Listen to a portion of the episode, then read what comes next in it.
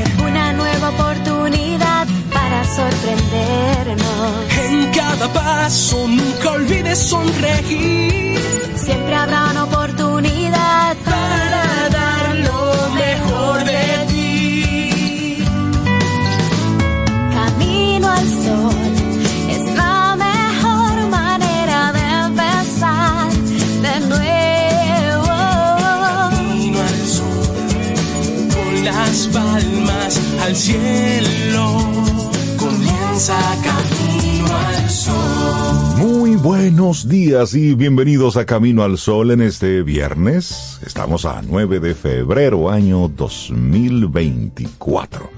Buenos días, Cynthia Ortiz. Buenos días, Zobeida Ramírez. Buenos días a todos los que conectan con nosotros desde cualquier rinconcito de este planeta. Y desde este rinconcito de la cabina, yo te doy los buenos días, Rey. Buenos días, Sobe. Buenos días a ti, Camino al Sol oyente. Feliz viernes, 9 de febrero ya, wow. Tú ves que febrero va rápido. El tema es de enero, es con enero que hay que hablar.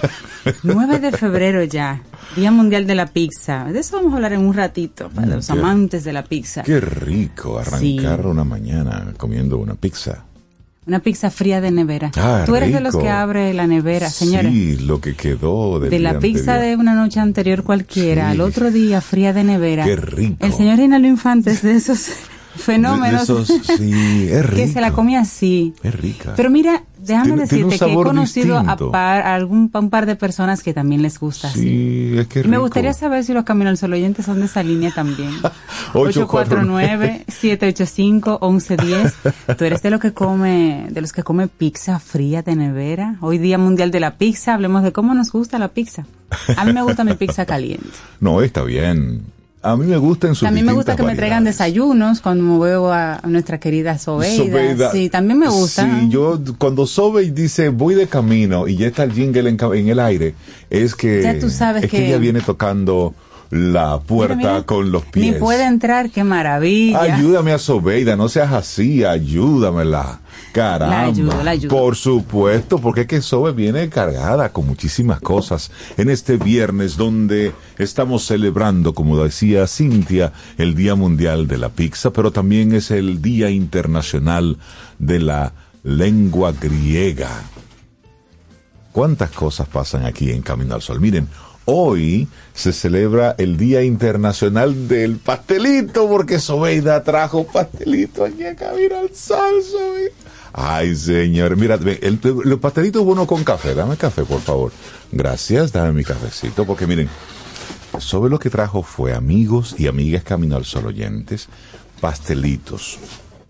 Entonces, usted ha probado, así como me gusta la pizza fría, a mí también así me gusta comer los pastelitos, me gustan así con café, porque saben muy ricos. Sobe, buen día, ¿cómo te estás? Yo estoy muy bien. ¿Tú estás muy bien? De ponerte contenta, tía Cynthia, de ponerles a todos contentos con pastelitos. Eso es como un San Valentín adelantado. Eso es. Tanta amabilidad me confunde. ¿De mí? No, Reinaldo Infante. No, lo que pasa es que, mira, Sobe está tan conectada, Rey, con esta intención del día de hoy, que ella dijo, no, yo lo voy a poner en práctica siempre, pero yo hoy lo voy a poner en práctica bien, full. No dejes pasar el momento y regálale una sonrisa a quien siempre ha estado para ti. Yo además de sonrisa regalo pastelitos. Sí, regala pastelitos, Sobe. Yo dije, déjame darle esta. Es que, ¿te acuerdas que mencionamos pastelitos en estos días? Mencionamos el pastelito, tu amigo que hace pastelitos de forma de corazón. Entonces, hay un sitio que yo hace como un par de semanas que quería traerles pastelitos, pero yo vi en su anuncio que abrían a las 7. Es verdad. Y yo, bueno, pues no se va a poder. Y hoy dije, pero déjame pasar, a ver. A ver si a las 7 están listos. Y estaba abierto, Rey, a las 6:25. Yo, pero me detuve y por eso, tú sabes, llegué así como... Sí, para Rey está todo bien. Sí, no pasa nada. Media hora más que yo hubiera llegado, él no le da importancia. No pasa absolutamente nada. Mírale la sonrisa. Él se le está saboreando. Señores, no dejes pasar el momento. Regálale una sonrisa a quien siempre ha estado para ti. Rey está de oreja a oreja por esos pastelitos que le trajeron. Sobe, te quiero. Sobe, gracias. Te quiero. Por esos detalles. Bueno, yo porque también, aquí en Camino al Sol... Se pone en práctica lo que nosotros decimos. Pero por supuesto. Eso de valorar al prójimo. Además, podemos invitar a los Caminos al oyente que quieran un pastelito. Sí, yo creo que hay lo que estén por la zona. Sí, que estén por la zona. Bueno. Que quieran un pastelito. Pues. De ellos se saben la dirección. Exacto. Vienen solitos aquí. Ay, pero entonces, mira, tenemos aquí algunos pastelitos tan calentitos, ricos. Y esa fundita como que hay que quitarla del medio porque yo la destruí, tú sabes. Pero Elizabeth es una mujer inteligente y no va a sacar eso. Eso, lo que hay que consumirlo, dice Cabo más rápido. Pero grábamele la cara a Reinaldo disfrutando ese pastelito, porque yo verlo a él disfrutárselo así, Cintia, ya yo estoy paga. Se lo vamos a enviar al WhatsApp, pastelito. Se lo vamos a enviar para que vean ese momentito divino. ¿En serio? Sí. Pero mira, coge uno, yo voy a coger uno. Los amigos que quieran venir nos pueden preguntar la dirección. Sí. Al 849-785-1110 y se la decimos así en privado. De dónde estamos, para que vengan y se coman un pastelito con nosotros. Sí. Y sigan la ruta. Sí, aunque hoy es el día de la pizza, pero... No importa. Pero hoy es el día del pastelito aquí en Camino al Sol. Sí, ya decretado. Y mira, hoy también es el Día Internacional de la Lengua Griega. Sí, pero espérate, tú saltaste. ¿Y la pizza qué? Háblame un poco de la pizza. Te voy a contar. Mira, la pizza es una de las comidas más consumidas en todo el mundo. Hay muchas variantes, pero en todo el mundo, si tú al final lo ves, ya empezó como una pizza. Porque en todo el mundo se conoce, a todos nos gusta o a la mayoría, debido a la diversidad de ingredientes con los que puede ser servida. En el año 2017 la pizza fue declarada Patrimonio Inmaterial de la Humanidad por la UNESCO. Me gusta eso. Debido, ¿tú sabes a qué? A su rol en la vida social y la transmisión de este arte culinario entre generaciones. De verdad tiene un rol en la vida social. Sí, a mí me encanta. Vamos a estudiar con una pizza. Sí. Una junta así medio rápida, se arma y no hay... Pidan entonces una pizza. Los niños están jugando, natación, no sé qué. Pizza. Pídeles una pizza. Del niño, pizza. La pizza resuelve. A mí me encanta. Bueno, y eso fue entonces aprobado por el Comité Intergubernamental para la Salvaguardia del Patrimonio de la Organización de Naciones Unidas para la Educación, la Ciencia y la Cultura. Ese es el nombre. Y eso fue en una reunión en la isla de Jeju, por allá por Corea del Sur, respaldado por una petición mundial de más de 2 millones de firmas, porque la pizza es el símbolo de la gastronomía italiana, pero hay muchas variantes. Sí. Mira, la palabra pizza proviene del griego pectos, que significa sólido o coagulado. Y la historia, uno de los principales antecedentes de la pizza está relacionado con el consumo de pan de trigo en las antiguas culturas de Egipto, Persia, Grecia y Roma. Y en el período de 521 y 500 antes de Cristo, los soldados persas se alimentaban con un pan plano, queso fundido y dátiles. En la antigua Roma, los soldados comían un pan plano aderezado con aceite de oliva y con hierbas. La base de la pizza. Sí, digamos. Pero esa con dátiles me parece... Y la pizza como la conocemos ahora, actualmente, se originó en Nápoles, en Italia, y anteriormente las personas que habitaban en los alrededores de Nápoles agregaban tomate a un pan plano elaborado a base de levadura. Mira cómo es el proceso. Y se estima que la pizza moderna ha sido una creación del panadero Rafaele Espósito de Nápoles, y de acuerdo a una leyenda urbana muy popular, La muy conocida pizza margarita o marguerita se inventó en el año 1889. El Palacio Real de Comodimonti hizo un encargo al pizzaoilo napolitano Espósito para crear una pizza en honor a la visita de la reina Margherita. Ay, por eso de ahí es que viene ese nombre. A mí me gusta esa pizza. Porque Reinaldo no habla. Sencilla, poco complicada. Porque él no dice nada. Él está complicado con la otra pizza que tú trajiste. Las estoy escuchando con mucha atención. Entonces, como la pizza margarita es la que Cintia más le gusta pedir, enterándome para poder tener. Ah, la margarita es la que más una de las que más me sí, a mí no me gusta. ¿Qué tiene la pizza? No, nada. Así sencilla. No, la base, la salsa, albahaca, tomatitos, ya. Nada. Es la más básica y popular del mundo, ¿eh? Muy básica. Tomate, albahaca y queso mozzarella. Sí, sencilla, eso. A mí me gusta un poco más complicada. Me gusta un poco más saborizada. Que se toman un poco más de tiempo en ella. Sí, como que le pongan más cositas ricas. Me gustan las de vegetales, por ejemplo. Son muy ricas, las vegetales, que tengan cebolla, que tengan ají, eso me gusta mucho. Entonces, la que no me gusta, oye, la hawaiana. Ah, por la combinación de la piña. La que tiene piña. Y mira qué raro, que a mí a veces me gusta esa combinación de piña, pero de que pollo agridulce, cerdo agridulce, la pizza hawaiana no. ¿No te gustan esos sabores? Bueno. Por la piña es. A mí me gustaba mucho, cuando yo era pequeña, la pizza hawaiana. La recuerdo de Il Capo. Yo creo que, y valga la cuña, yo no sé si todavía están abiertos, pero yo comía mucho de esa pizza hawaiana. Que nos digan los Camino al Sol oyentes, estamos aquí en una burbuja dentro del Camino al Sol. No sabemos si Il Capo existe. No, yo lo he visto ahí en la, ¿cómo se llama esa calle? Paseo de los Locutores, o una paralela. Que nos digan. De esas perpendiculares a la Churchill. Porque realmente ellos en una ocasión ellos eran la pizzería. No. En el Malecón. Igual que Nevada. Ah, los helados. Los helados. Sí, ellos están ahí por la calle del Embajador. Sí, también ahí cierto. Ahí está. Ahí en la calle, en la entrada del Embajador. Mira, actualícense, pongan a hacer esto. También sácame, Rey, sácame. Hoy es el día... por cuarta vez voy a intentar decir que hoy es el Día Internacional de la Lengua Griega. Dile, por cuarta favor, ocasión. Vamos a dejar lo que diga. Por favor, eso. El 9 de febrero se rinde homenaje a una de las lenguas más antiguas de la humanidad. Sí, se celebra el Día Internacional de la Lengua Griega, que es uno de los grandes pilares de la cultura y la civilización occidentales, ejerciendo una influencia notable en otras lenguas extranjeras. ¿Quién no ha leído o al menos conocido algunas de las grandes obras literarias como la Ilíada y la Odisea de Homero? Claro. Son algunas de las primeras obras escritas en griego. ¿Eso es así? ¿Cómo se origina entonces la creación de este Día Internacional? Bueno, es en homenaje al aniversario de la muerte del poeta griego del siglo XIX, Dionisos Solomos. Solomos fue el autor del poema Himno a la Libertad, que posteriormente se convirtió en el himno oficial de Grecia y de Chipre. Es un hermoso himno que realza la libertad y la fuerza del pueblo griego. Con la creación de este efeméride, básicamente se pretende resaltar la importancia del idioma griego, así como su contribución al establecimiento y al desarrollo de la alfabetización en la cultura europea y en la cultura mundial. Como antecedente esencial, por ejemplo, se puede mencionar que en el año 2014, las comunidades griegas ubicadas en Italia propusieron la iniciativa de celebrar un día internacional para ese idioma, para el griego. Posteriormente, el gobierno griego impulsó la propuesta en el año 2016, aprobada mediante una sesión plenaria del Parlamento. En el año 2017 se declaró oficialmente ese día internacional.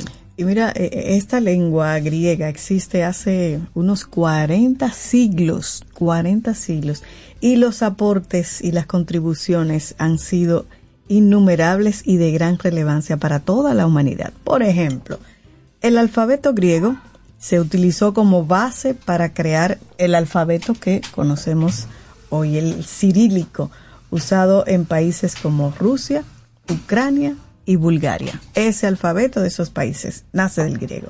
El idioma griego originó y desarrolló la mayoría de las teorías científicas, el pensamiento filosófico y la literatura en la mayoría de los idiomas modernos occidentales. Pero también la sintaxis del idioma alemán se sustenta en el idioma griego, y se estima que un 80% del vocabulario de la civilización occidental se compone de términos griegos. Gran parte del lenguaje científico, artículos, obras antiguas y traducciones de libros están escritas en griego y latín clásico y moderno. El griego es el idioma nativo de unas 13 millones de personas en todo el mundo, y en los siglos XIX y XX se retomó el léxico de origen griego para la creación de neologismos en casi todas las lenguas, es decir, son palabras, usos y expresiones que se incorporan a un idioma. Interesante todo esto. El idioma griego es el idioma fundamental de la ciencia occidental, en especial de la astronomía, sí, las matemáticas, la filosofía y la lógica. Sí, todos esos símbolos que ve por ahí, símbolos griegos. Lengua oficial, una de ellas, de la Unión Europea y también de Grecia y de Chipre. La mayor parte de la diáspora griega se ubica en países como Estados Unidos. ¿Te acuerdas de la película My Big Fat Dick Wedding? A mí me encantó esa comedia y mostraba realmente muchas costumbres griegas que uno no las conoce, y esa película las retrató muy bonito. Nobody talks to me anymore. Ese actor murió. Maravilloso. Pero, y esto, aproximadamente cerca del 80% de los términos científicos tienen una raíz griega. Interesante. Algunos autores, solo para mencionarlos, así cerramos este momentito. Aristóteles, Homero, Aristóteles, filósofo, científico, polímata, considerado el padre de la filosofía occidental, griego. Homero, autor de los poemas épicos, la Ilíada y la Odisea, ya lo mencionábamos. Pero también Platón, filósofo griego que fundó la Academia de Atenas, autor de los diálogos platónicos, no del amor platónico, de los diálogos platónicos. Safo, poetisa griega, autora del himno en honor de Afrodita. Interesante conocer la vida de esa poetisa. De Safo. Safo, sí.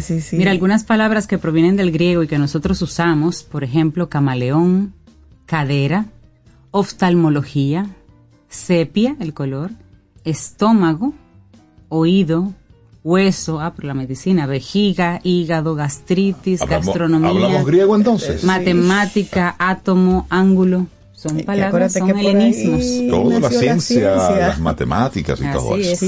Así arrancamos nuestro programa Camino al Sol, y te recordamos lo que es nuestra intención, nuestra actitud Camino al Sol para hoy.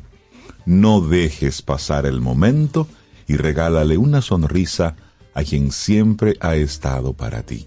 Y aquí en Camino al Sol, Sobeida, lo practicó, trayéndonos unos detalles, un desayuno muy rico. Sí, un pastelito, se llaman pastelitos. Si tú, Camino al Sol oyente, estás pasando por aquí y quisieras compartirlo con nosotros, probarlo, eres bienvenido. Y así nos damos un abrazo. Así es. Música, Sobe. Sí, mira, esta chica se llama Emily Estefan. ¿Verdad? Parece como hija de Emilio Estefan y de Gloria Estefan. Sí. Ella es hija de ambos. Pero ella canta hermoso. Pero bellísimo, y hace algo, Rey y Cynthia, que para mí es de las cosas más complejas. Canta y toca batería, percusión. Sí. Yo no sé cómo puede. Eso es una inteligencia extraordinaria para mí. Y ella es una gotita de una mezcla de. Y ella hace eso. Entonces vamos a escucharla en esto es un concierto en vivo que ella hizo en la librería del Congreso. Library of Congress, en el reconocimiento premio que le llaman Gershwin, en honor a ese excelente artista. Entonces vamos a escuchar a Emily Estefan, Mi Tierra y Oye Mi Canto. Así iniciamos. Oigan, percusión es ella, esa batería. Y lindo día.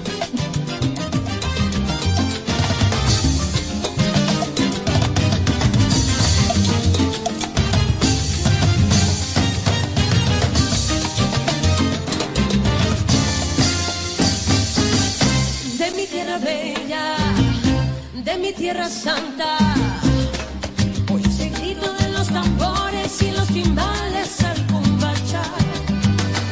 Ese pregón que canta un hermano, de que su tierra vive lejano, un buen recuerdo le hace llorar, una canción que vive entonando, es el olor de su propio llanto y se le escucha penar.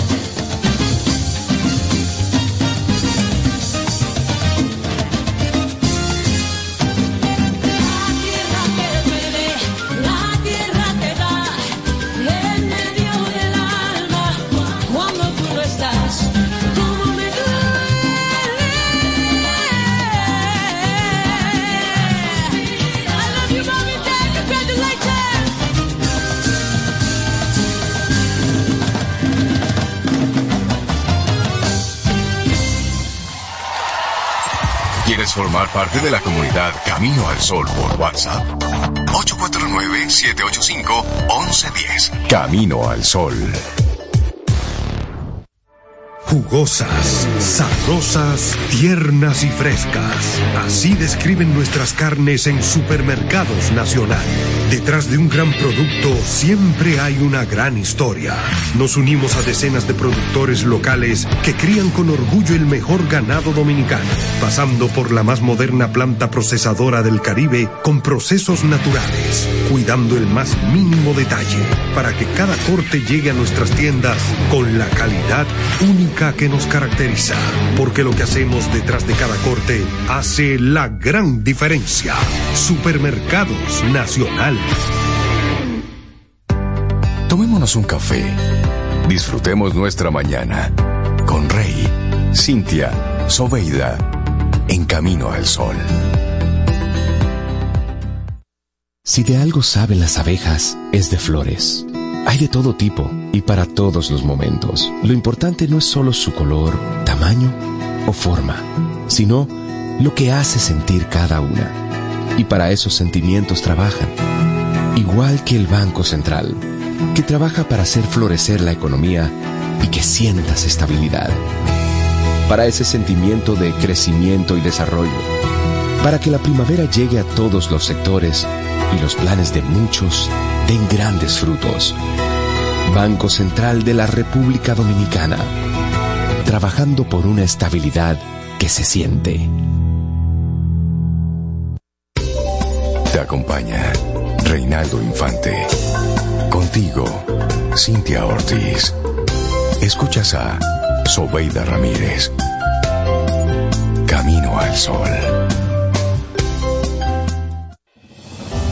La Fundación Renacer te invita a la 29ª Jornada Dominico-Americana de Cirugía Reconstructiva y la 22ª Jornada de Cirugía Reconstructiva de Pabellón Auricular, a celebrarse del 4 al 9 de febrero en el Hospital Docente Universitario Padre Billini. Los tipos de cirugías que se estarán realizando son paladar y labio hendido, contracturas por quemaduras, deformidades de manos y pies y cirugía reconstructiva de pabellón auricular. Domingo 4 de febrero, día único de evaluación de los pacientes. Estas jornadas médicas son totalmente gratis. Del 4 al 9 de febrero, 29ª Jornada Dominico-Americana de Cirugía Reconstructiva y la 22ª Jornada de Cirugía Reconstructiva de Pabellón Auricular. Para más información puedes llamar al teléfono 829-206-0009. Organiza Fundación Renacer en el Hospital Docente Padre Billini.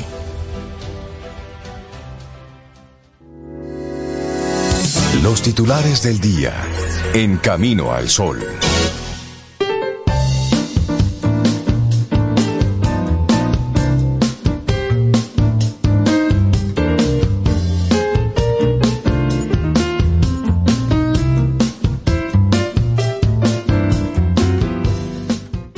El encuentro de dos personalidades es como el contacto de dos sustancias químicas.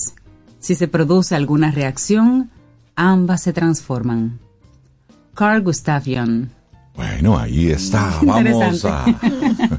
Sí, el encuentro de dos personalidades. La sombra. Las sombras de cada uno. Bueno, ¿les parece si navegamos por el mundo de las noticias así rápidamente? Sí, eso es como esas cositas que hay que quitárselas de medio rápido. No, hay que estar informados. Sí, hay que estar informados, claro. Totalmente, pero rápido. El presidente de la Junta Central Electoral, Román Andrés Jaques de Liranzo, luego de dictar la conferencia El rol de la Junta Central Electoral en los procesos electorales, dijo ayer jueves que esa entidad espera por las investigaciones sobre las denuncias de uso de recursos del Estado en esta campaña. La Junta Central Electoral apoderó a la unidad de sanciones, medidas cautelares e infracciones administrativas a los fines correspondientes y está en un proceso de investigación, expresó, a solo 10 días de las elecciones municipales. Bueno, en otra información, la Fiscalía del Distrito Nacional no ha citado a la propietaria del apartamento 901 de la Torre da Silva 3 del sector Piantini, Distrito Nacional, que contrató un trabajo de fumigación cuyo plaguicida envenenó a una familia de la planta baja, provocando el fallecimiento de dos de sus miembros, a pesar de que en la solicitud de medida de coerción contra el fumigador George Antoine Tevenet se menciona a la dueña del apartamento como Karina Baussan y dijo que estaba prófuga, su abogado afirmó que ésta aún no ha sido requerida por las autoridades. Anteriormente, José Alexander Suero, su abogado, dijo que la Fiscalía del Distrito Nacional, Rosalba Ramos, a ella le informó que haría el requerimiento formal a Baussan, no como imputada, sino como investigada, para hacérselo llegar a Miami, Estados Unidos, donde ella vive, a fin de que venga al país a prestar su declaración. Cambiamos de tema. La Comisión Nacional de los Derechos Humanos detalló el informe anual de República Dominicana correspondiente a 2023 y aseguran que persisten las violaciones a los mismos en el país, a pesar de las denuncias de abusos, maltratos realizadas por ese organismo y por otras instituciones. El informe fue dado a conocer en una rueda de prensa a cargo del coordinador técnico de la Comisión Nacional de los Derechos Humanos, el señor Manuel María Mercedes, y el director de los Derechos Civiles y Políticos de la institución, Juan Miguel Rondón. Dentro de los grupos y sectores vulnerables que sufren mayores abusos y discriminación son las personas con VIH/SIDA, la comunidad LGTB, desalojados, situación penitenciaria, feminicidios, personas desaparecidas, abusos a menores y mujeres. Según la Comisión de Derechos Humanos, en los últimos 10 años, algunas 10.000 personas desaparecieron en República Dominicana, y de esas 87% y 48% pertenecen a la comunidad LGTB. También están los feminicidios que se siguen suscitando, discriminación con 8.4%, básicamente por el color de la piel, racismo, y bueno, son informaciones. 20% de las víctimas, 29% víctimas de delitos sexuales se habla de que son menores de edad, y hay un informe bastante detallado con todas esas informaciones más precisas, digamos, pero esto fue presentado ayer, el Informe Anual de Derechos Humanos, que afirma que persisten las violaciones en el país. Bueno, vamos con otro tema, porque sí, otra pirámide, otro grupo de gente, sí, otra pirámide. Entonces, ¿cómo lo hacía esta gente de Digital Kingdom? Bueno, pues vamos a ver. Este lunes, si usted no lo sabía, para que se entere un poquitito, este lunes se le conoció medida de coerción al principal imputado de una nueva presunta red de estafa piramidal que estaba operando en el país y que defraudó con casi 3 millones de dólares, multiplique ahí al 50 y tantos, a 94 personas que residían en territorio dominicano y en el extranjero. A Juan Diego Toribio Mejía, la Dirección de Atención Permanente del Distrito Nacional, le dictó 3 meses de prisión preventiva. Los otros imputados, 7, están prófugos. El caso fue declarado complejo por la jueza Fátima Veloz por la cantidad de víctimas que existen. De acuerdo al expediente de solicitud de medida de coerción instrumentado por el Ministerio Público, las personas resultaron estafadas luego de hacer inversiones en dólares, con montos que oscilaban entre los $3,000 y los $40,000. Y estas operaciones se hicieron en los años 2021 y 2022. Pero ¿cómo funcionaba esta estafa? El sistema funcionaba de la siguiente forma. Las personas depositaban el dinero a la sociedad comercial HDLS Digital Kingdom Investment, representada por Luis Alejandro La Antigua Báez, prófugo, y en la Cooperativa de Ahorros y Créditos y Servicios Múltiples Digital Dominicana, DigiCop, con la promesa de recibir ganancias con una tasa de interés de un 204% anual, equivalente a un 17% mensual, y $500 adicionales si llevaban una persona más como cliente al negocio. Por favor, la forma de inversión de las personas era adquiriendo contratos de entrega de valores y o contratos de asociación de inversión. Entonces, ya usted sabe lo que pasó ahí. Pueblo dominicano, no, si a usted le están ofreciendo un castillo de naipes tan grande que el sistema bancario está lejísimo, claro, de ahí, claro, de equiparar, claro, eso levante una banderita ahí. Claro, o es una, claro, trampa, O es ilegal, o está sustentando algo que sí lo da el dinero, exacto, pero que es ilegal, es porque decir, eso no es normal. Es. Un 17% mensual, por favor, un 204 anual, sí, por favor. Da pena, entonces, la angurria a veces. Exacto, da mucha pena el que... La angurria. Sí, da mucha pena que a mucha gente sea timada, pero eso también habla de una ambición desmedida y de mucha desinformación. Sí. Entonces, lamentablemente, otro caso más. Así eso es lo lamentable. Bueno, nos fuimos a Haití. El primer ministro de Haití se aferra al poder pese a llamados a dimitir. El primer ministro haitiano, Ariel Henry, que concluyó el miércoles su mandato según un acuerdo político de 2022, continúa aferrado al poder y prometió este jueves celebrar elecciones, pero cuando la situación de seguridad en Haití lo permita, en medio de manifestaciones antigubernamentales multitudinarias y violentas para que dimita, que han dejado al menos 6 muertos y una decena de heridos.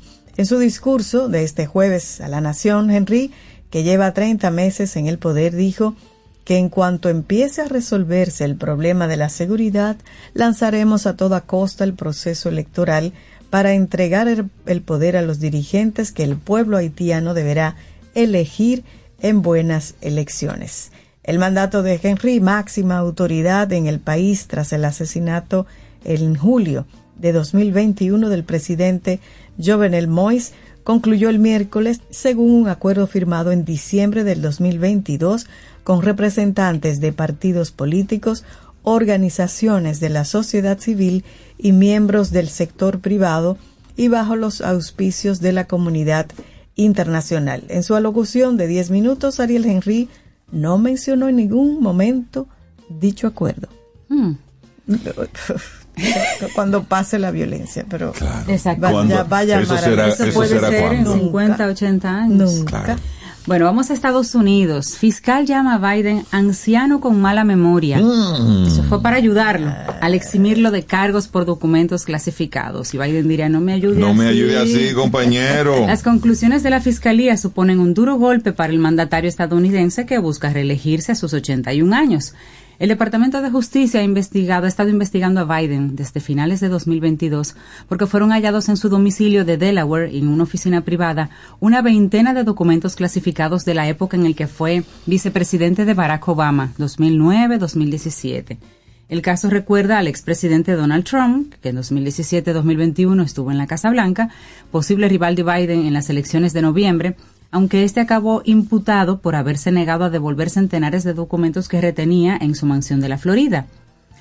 Robert Hur, fiscal especial encargado del caso de Biden, publicó este jueves el informe de sus investigaciones, en el que descarta recomendar cargos contra el mandatario, aunque concluye que el demócrata retuvo intencionadamente los documentos. Nuestra investigación encontró pruebas de que el presidente Biden retuvo y divulgó intencionadamente materiales clasificados después de su vicepresidencia, cuando era un ciudadano privado. Relata el fiscal, entre los documentos clasificados hay material relacionado con la política de Estados Unidos hacia Afganistán y anotaciones manuscritas de Biden sobre cuestiones de seguridad nacional y temas sensibles de inteligencia. Sin embargo, Hur sostiene que las pruebas recabadas no son suficientes para considerar esto culpable de un delito. La política del Departamento de Justicia establece que el jefe de Estado no puede ser acusado mientras esté en ejercicio, pero el fiscal afirma en su informe que habría llegado a la misma conclusión incluso si no estuviera esa limitación. Y entonces, para defenderlo, pues dicen, por ejemplo, que el mandatario no recordaba fechas en las que ejerció como vicepresidente, habiendo olvidado tanto el año en el que comenzó como el año en el que concluyó ese cargo. No recordaba ni siquiera cuándo murió su hijo Bo, que falleció de cáncer en el año 2015. Según el informe, el presidente se mostró en los interrogatorios como un anciano con buenas intenciones y mala memoria. El fiscal especuló incluso con la dificultad de que pudiera ser procesado en un futuro. Claro, para ayudarlo a don Biden.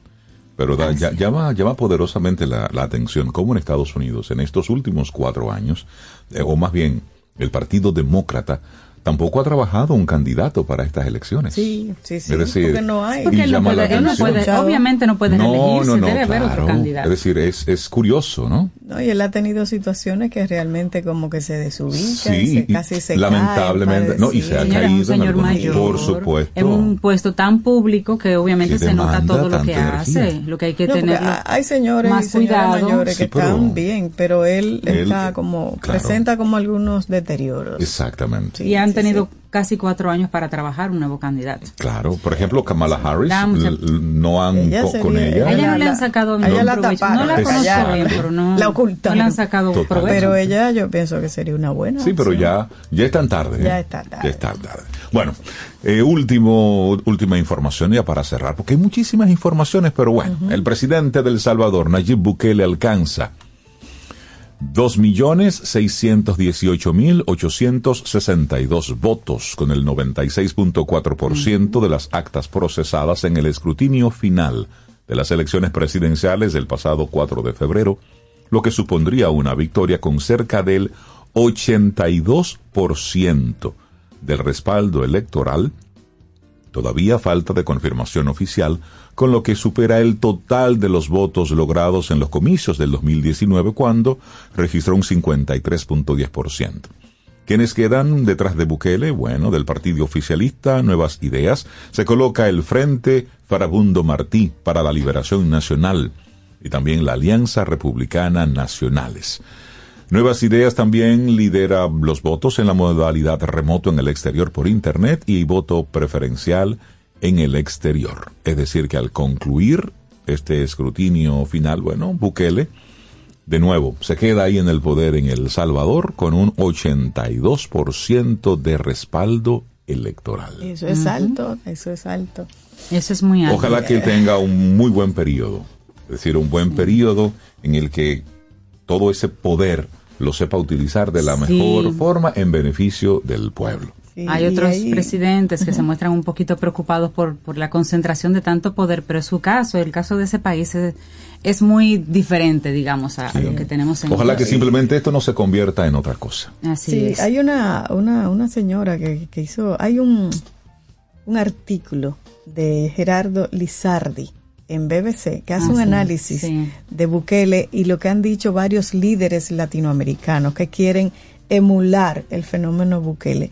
Pero él dice, Bukele se ha vuelto un fenómeno mediático y muchos políticos de América Latina sueñan con hacer lo mismo, pero es un espejismo. Esa fue una interesantísima entrevista que le hizo a Laura Chinchilla. Sí. Ese es su pensamiento.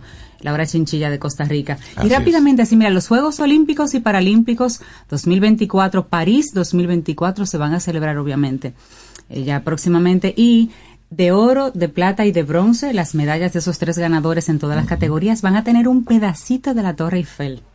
Dentro, en la medalla, va a haber un pedacito de la torre. Le quitaron un pedacito de la torre para... Miren bien de dónde van a quitar ese fragmento, pero sí. Ahí se quede cojo eso. Así cerramos este momentito de información.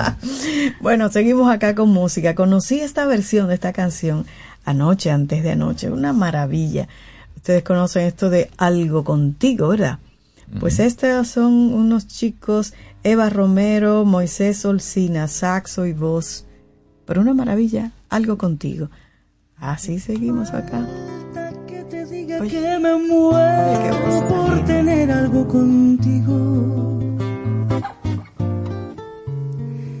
Es que no te has dado cuenta de lo mucho que me cuesta ser tu amigo.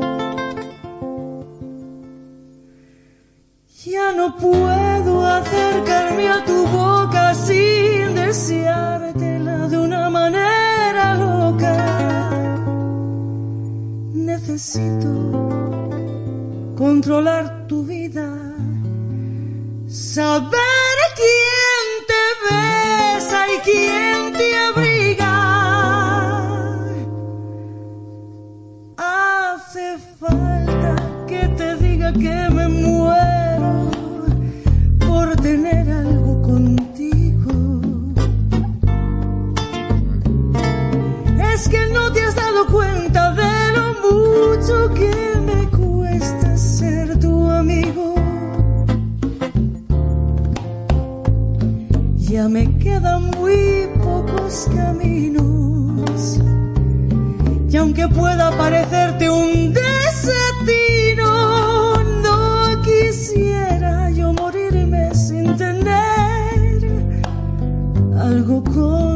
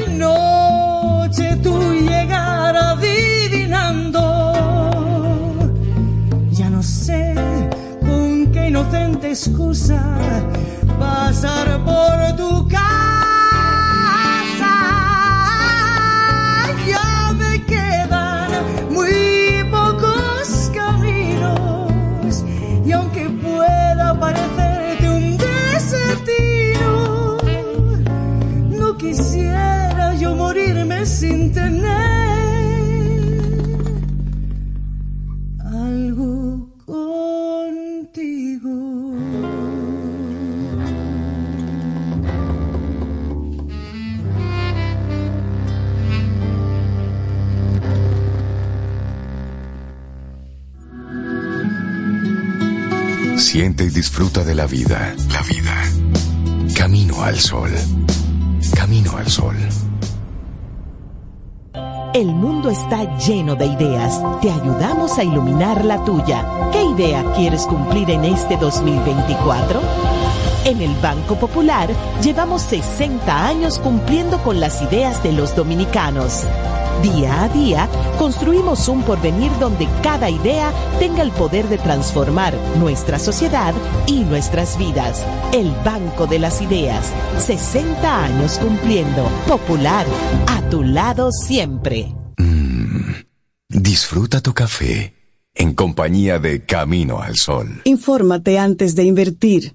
Investiga el potencial de ganancias y las posibilidades de pérdidas de cualquier producto de inversión. Ejerce tus finanzas con propósito. Es un consejo de Banco Popular. A tu lado, siempre. Tomémonos un café. Disfrutemos nuestra mañana. Con Rey, Cynthia, Sobeida, en Camino al Sol.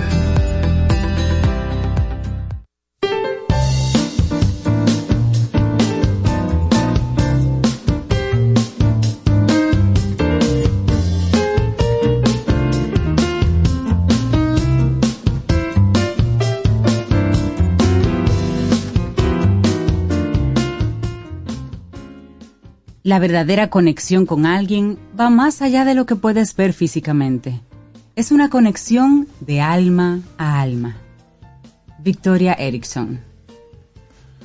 Y seguimos en este Camino al Sol. Muchísimas gracias por la sintonía, por conectar con nosotros. Vamos a compartirte entonces claves para cultivar la amistad, porque las relaciones humanas de calidad son un seguro de vida en momentos adversos. Entonces aquí en esta reflexión vamos a compartirte algunas claves para tejer un buen círculo de amistades en tu vida personal y profesional, porque eso siempre es bueno y eso suma. Así es, y en tiempos de gran inestabilidad, a veces podemos sentirnos como un trapecista obligado a hacer acrobacias en el aire, ya que nos han quitado el suelo bajo los pies. ¿Tú te imaginas? Uf. Si por algún error de cálculo acabamos cayendo, haber cultivado buenas amistades será nuestra red de protección. Todo momento de crisis pone a prueba nuestra red de amigos, ya que necesitaremos soporte emocional, en ocasiones incluso económico, para superar las dificultades y salir adelante.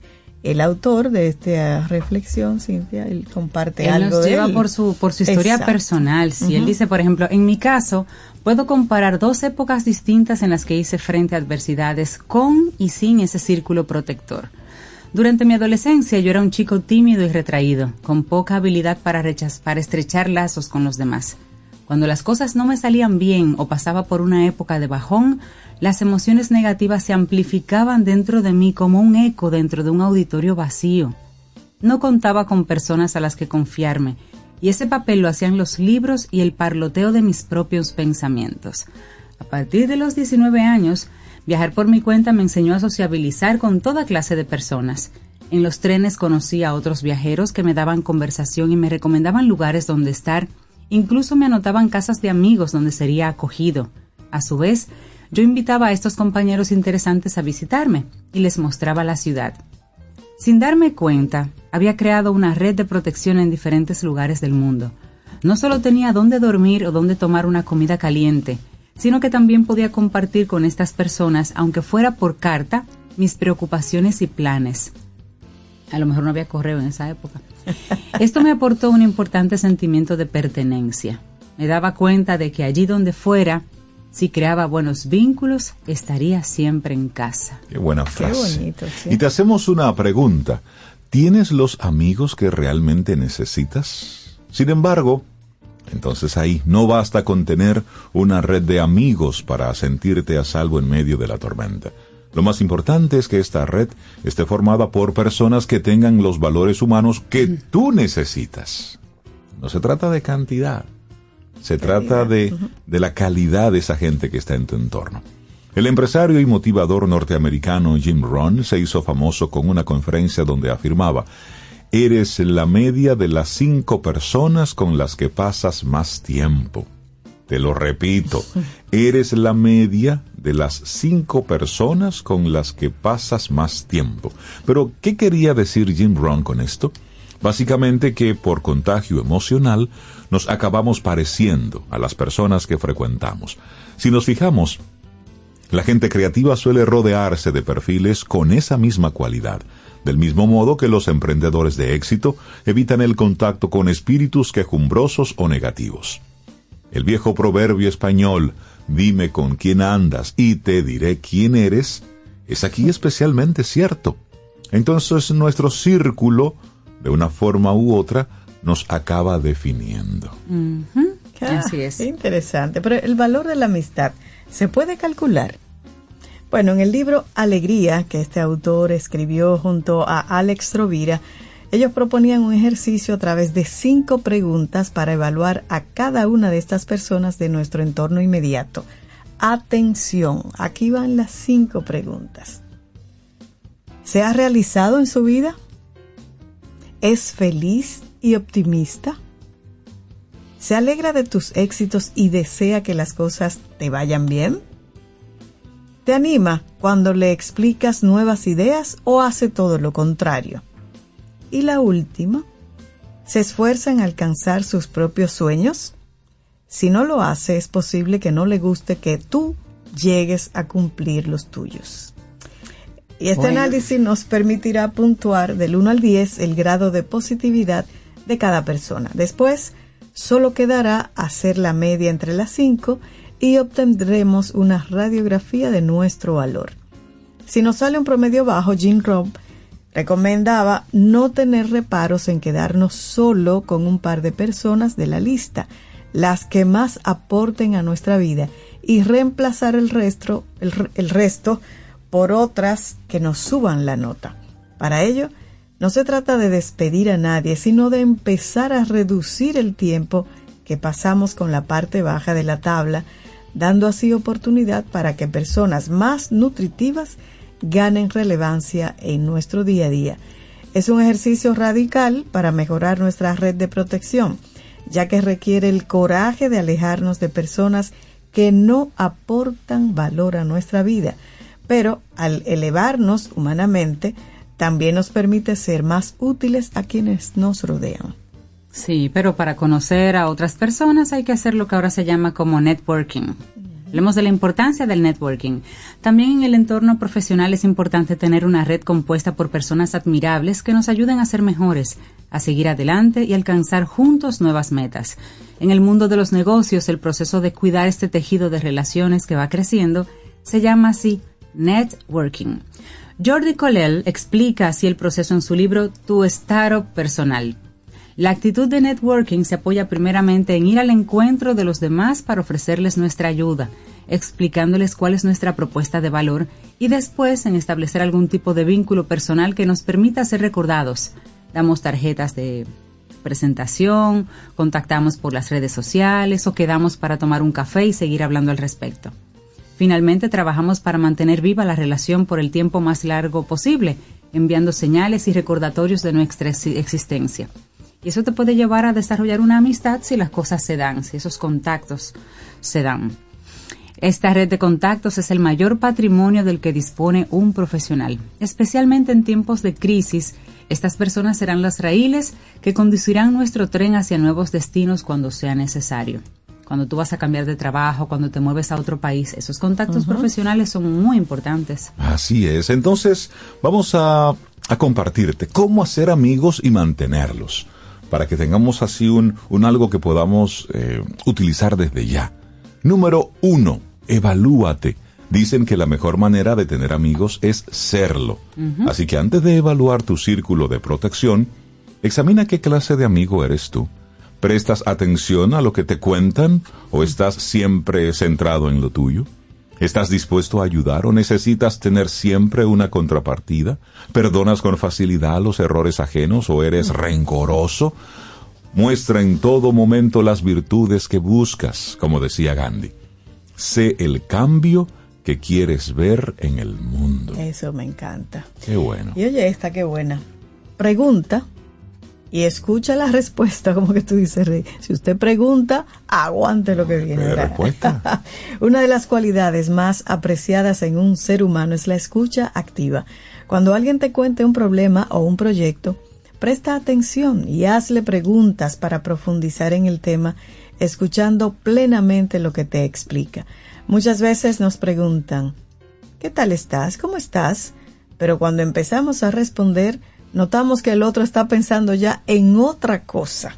Esto resulta altamente desmotivador y no ayuda a cosechar amistades. Así que escuche activamente. Claro. Otra clave, sé indulgente. Si quieres hilar fino, al final te quedarás solo, ya que todos somos imperfectos y necesitamos de la tolerancia de los demás. Hay que evitar especialmente los razonamientos que empiezan por yo en tu lugar habría hecho y habría dicho y habría... ya que nadie está en el lugar de nadie, porque cada cual es un ser humano único, con experiencias y prioridades distintas. Evita juzgar y aparta las expectativas que solo llevan a la decepción. Mostrarse con los demás como quieres que se muestren contigo, escucharles o alegrarse de sus éxitos, son claves para tejer ese círculo protector de personas que serán nuestro mejor soporte emocional. Totalmente. Y este es sumamente importante. Elige tus temas de conversación.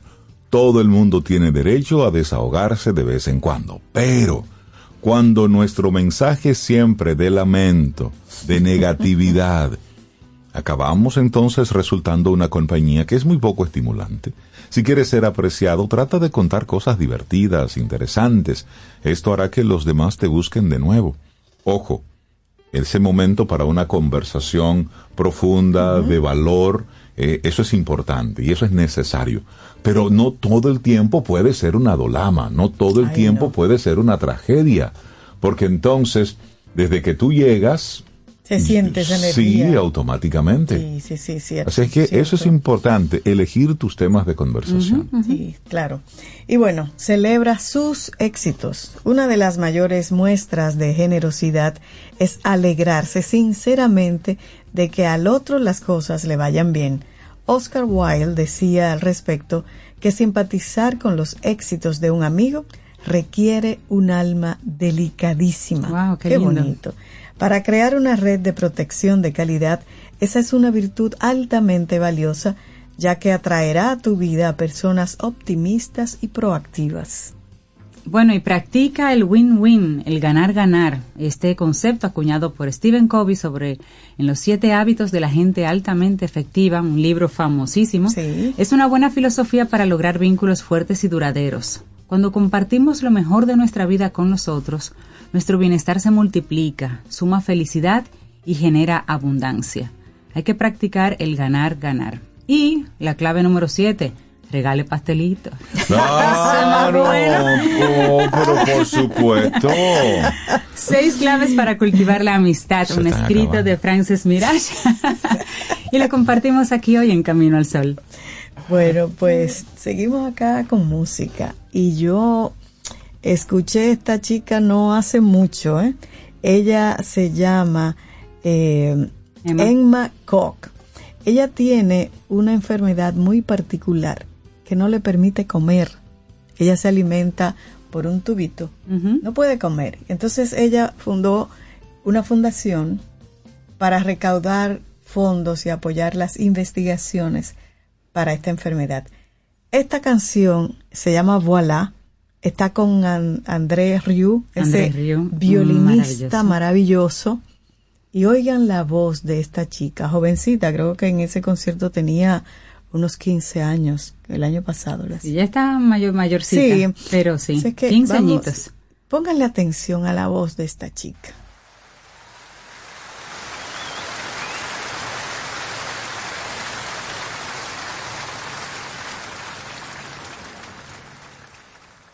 Écoutez-moi, moi la chanteuse à demi parlez de moi, à vos amours, à vos amis, parlez-leur de cette fille aux yeux noirs et de son rêve faux. Moi ce que je veux, c'est écrire des histoires qui arrivent jusqu'à vous. C'est tout. Voilà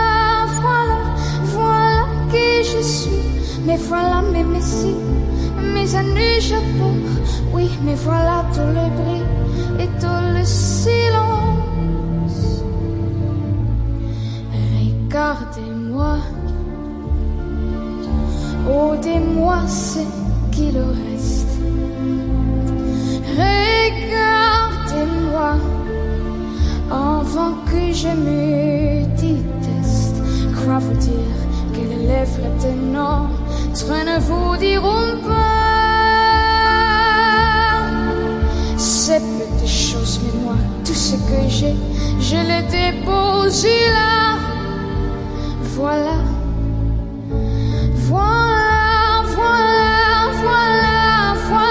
qui je suis.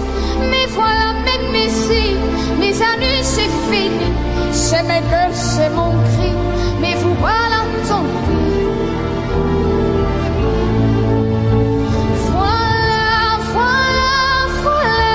Voilà juste ici. Mon oreille, mon vie. Comme je crève, comme je ris. Mais voilà tout le bruit.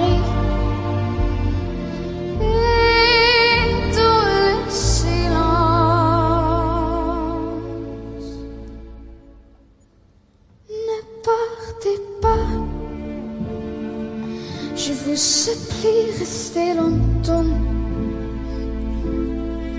Ça me surprendrait pas, non.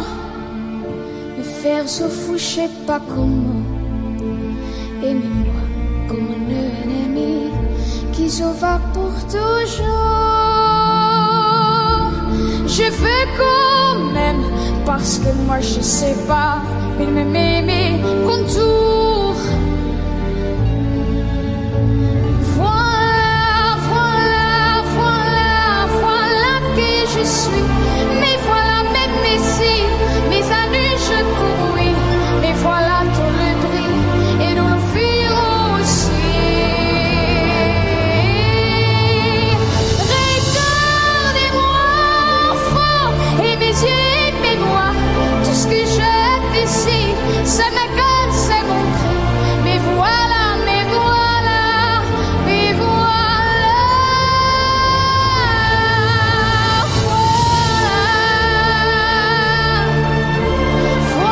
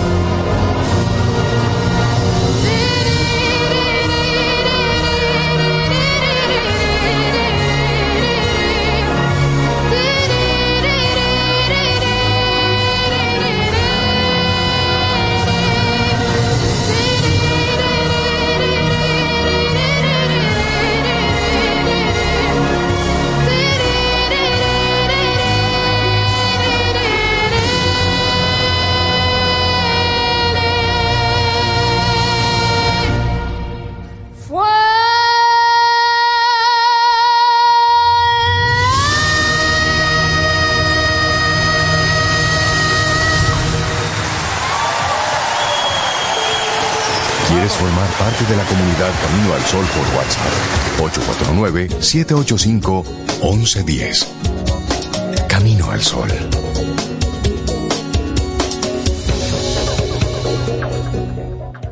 Si de algo saben las abejas, es de flores. Hay de todo tipo y para todos los momentos. Lo importante no es solo su color, tamaño o forma, sino lo que hace sentir cada una. Y para esos sentimientos trabajan. Igual que el Banco Central, que trabaja para hacer florecer la economía y que sientas estabilidad. Para ese sentimiento de crecimiento y desarrollo. Para que la primavera llegue a todos los sectores y los planes de muchos den grandes frutos. Banco Central de la República Dominicana. Trabajando por una estabilidad que se siente.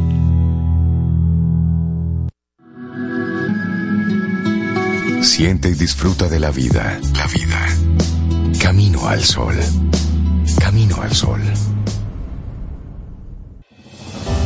La Fundación Renacer te invita a la 29ª Jornada Domínico-Americana de Cirugía Reconstructiva y la 22ª Jornada de Cirugía Reconstructiva de Pabellón Auricular, a celebrarse del 4 al 9 de febrero en el Hospital Docente Universitario Padre Billini. Los tipos de cirugías que se estarán realizando son paladar y labio hendido, contracturas por quemaduras, deformidades de manos y pies y cirugía reconstructiva de pabellón auricular. Domingo 4 de febrero, día único de evaluación de los pacientes.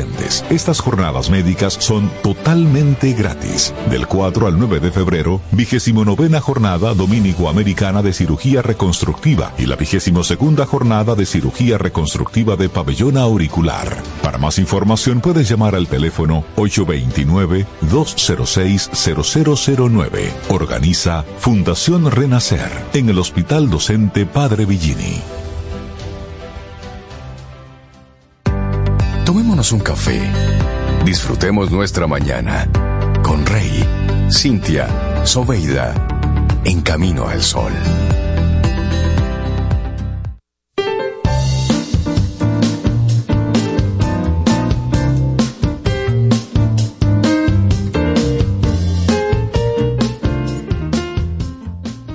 Cuando una relación es auténtica, gracias a la empatía, las personas comparten un campo común de emociones. Rollo May. Seguimos avanzando en este Camino al Sol, 8 minutos en la mañana de este viernes 9 de febrero, en el que estamos disfrutando de unos días frescos, de unas temperaturas agradables, de unos vientos alicios. Deja de ponerle nombre a los vientos. Habla con el que sabe. Tienes razón. Darle los buenos días al poeta del tiempo, a Jim Suriel, analista meteorológico. Jim, buenos días, ¿cómo estás? Muy buenos días, Reinaldo, Cintia, Sobeida, todo el equipo de Camino al Sol. Muy bien, Jim. De verdad bueno, que sí. Jim. Mira que él estaba mismo poniéndole nombre a los vientos, diciendo que eran alisios y demás. Los vientos, tomando tu puesto, Jim, explícanos los vientos tú, de Santa Ana. Y mira, Jim, la otra noche te iba a llamar, pero en urgencia, para ver si me amarraba la cama, porque había una ventisca. Era un ventarrón. Sí, había. Estaba bueno. Miren, Ese día justamente se generaron unos vientos, unas ráfagas muy fuertes que incluso generaron daños en la zona montañosa, por ejemplo, por allá por Constanza. En Constanza. Durante la madrugada, por allá no durmieron. En el pueblo recibí los reportes, inclusive desde las 3 de la mañana, cuando empezaron a desarrollarse esas ráfagas de viento, cuando la baja presión estaba acercándose a República Dominicana. Todavía hay algunas ráfagas menores que inciden en zonas del país, pero ya la baja presión se ha alejado de nuestra zona de pronóstico.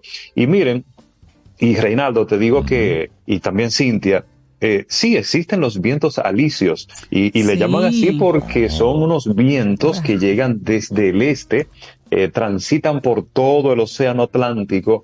No son normales para esta fecha porque la región del Atlántico tiene una estructura meteorológica, oceánica y atmosférica totalmente diferente durante todos los meses. Por ejemplo, ahora nos encontramos en la temporada frontal. Los vientos tienden a llegar desde el norte o desde el noreste. Ya a partir de abril comienzan a llegar los vientos alisios desde el este y a partir de junio y julio comienzan a girar desde el sureste. Por eso es que a partir de junio, cuando ya se desarrolla el verano en el hemisferio norte, comienza a incrementar la temperatura en República Dominicana por esa influencia marina. Propio también de la misma época, de la misma estación estival, en la que esos vientos empujan la masa de aire que está caliente en el Mar Caribe hasta República Dominicana. Y les cuento que ahora nos encontramos en el periodo más frío en nuestro país. Sí, nos hemos dado cuenta. Sí. Recordemos estos días. Grabemos en nuestra memoria. Después será todo, sí. Ay. Claro, miren, estos días los dominicanos, y lo digo porque ayer, por ejemplo, el pronóstico que publicamos antes de ayer, de que ya se iba a registrar la temperatura más fría del año durante estos 3 días en el territorio dominicano, también le consulté a los seguidores a través de mis plataformas de si estaban sintiendo esa brisa fría, esa temperatura tan baja en nuestro país. Y por lo menos el 99%, porque ustedes saben que hay algunas personas con algunas condiciones que o no lo quieren reconocer o no lo sienten, este frío que se está desarrollando aquí en el país. Pero miren, de verdad que voy así a enumerar rápidamente las temperaturas que se han registrado entre ayer y hoy. El Pico Duarte con -6 grados. Menos 6 grados, para que ustedes sepan, allá a la altura, en la cima del Caribe. Yo no puedo. Valle Nuevo, hasta ahora, ha registrado -2 grados. Constanza, en el pueblo, ayer registró una temperatura mínima de 7 grados y en Tireo al Medio 6 grados. Jarabacoa, en el pueblo, de 11 grados y en Pinar Quemado, que queda un poquito más elevado, de 9 grados Celsius, en Ocoa 10 grados Celsius, en La Vega, Santiago 16 grados, en Bonao 14 grados, en Manabao, en Jarabacoa todavía más elevado, en la Cordillera Central 8 grados Celsius, en El Cercado, en San Juan 9 grados, en San José de las Matas 11 grados, y muy cerquitilla de ahí mismo Juncalito 9 grados, en Salcedo, Tenares, San Francisco 15 grados Celsius. Aquí Santo Domingo no se queda atrás, porque zonas del Gran Santo Domingo, por ejemplo, zonas de Los Alcarrizos, zonas de Villamella, zonas de Santo Domingo Oeste, con temperaturas de 17 grados Celsius. Óyeme. Hacía mucho tiempo. Frío. Hacía mucho tiempo que aquí no se sentía esa brisita. Muy fría. Para nosotros frío. Uno de los vecinos estaba reportando ayer 18 grados por la zona de Arroyo Hondo Viejo, por ahí. Sí, 18 grados. Aquí en el distrito entre 18 y 19. Sí. Y la buena noticia es que todavía hasta el domingo en la madrugada, esa masa de aire polar que ha llegado a nuestro país permanecerá enfriando el ambiente en todo el territorio dominicano. Todo el país está ahora mismo con temperaturas muy frías. Pero sobre todo la cordillera central, la zona montañosa, claro, es la que se está llevando estos trofeos de temperaturas muy bajas. Y también veíamos algunos casos de unas marejadas, unas olas importantes en la zona de Bayahibe, que llegó hasta a sacar unos yates, a destruir algunas zonas por ahí.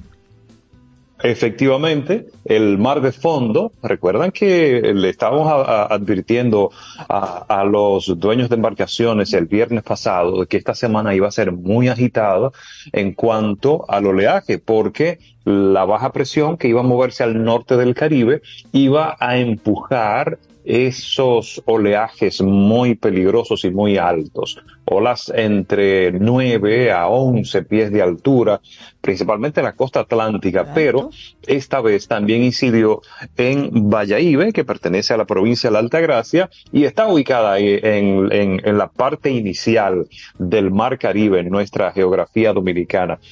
Ya aquí en el sur, el oleaje ha empezado, desde ayer, a tornarse más tranquilo, más calmo. Sin embargo, en la costa atlántica sigue esa marejada muy peligrosa.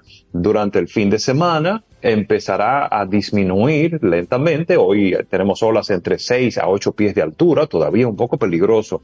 Y durante el fin de semana, disminuyendo un poco más, entre 5, 6, 7...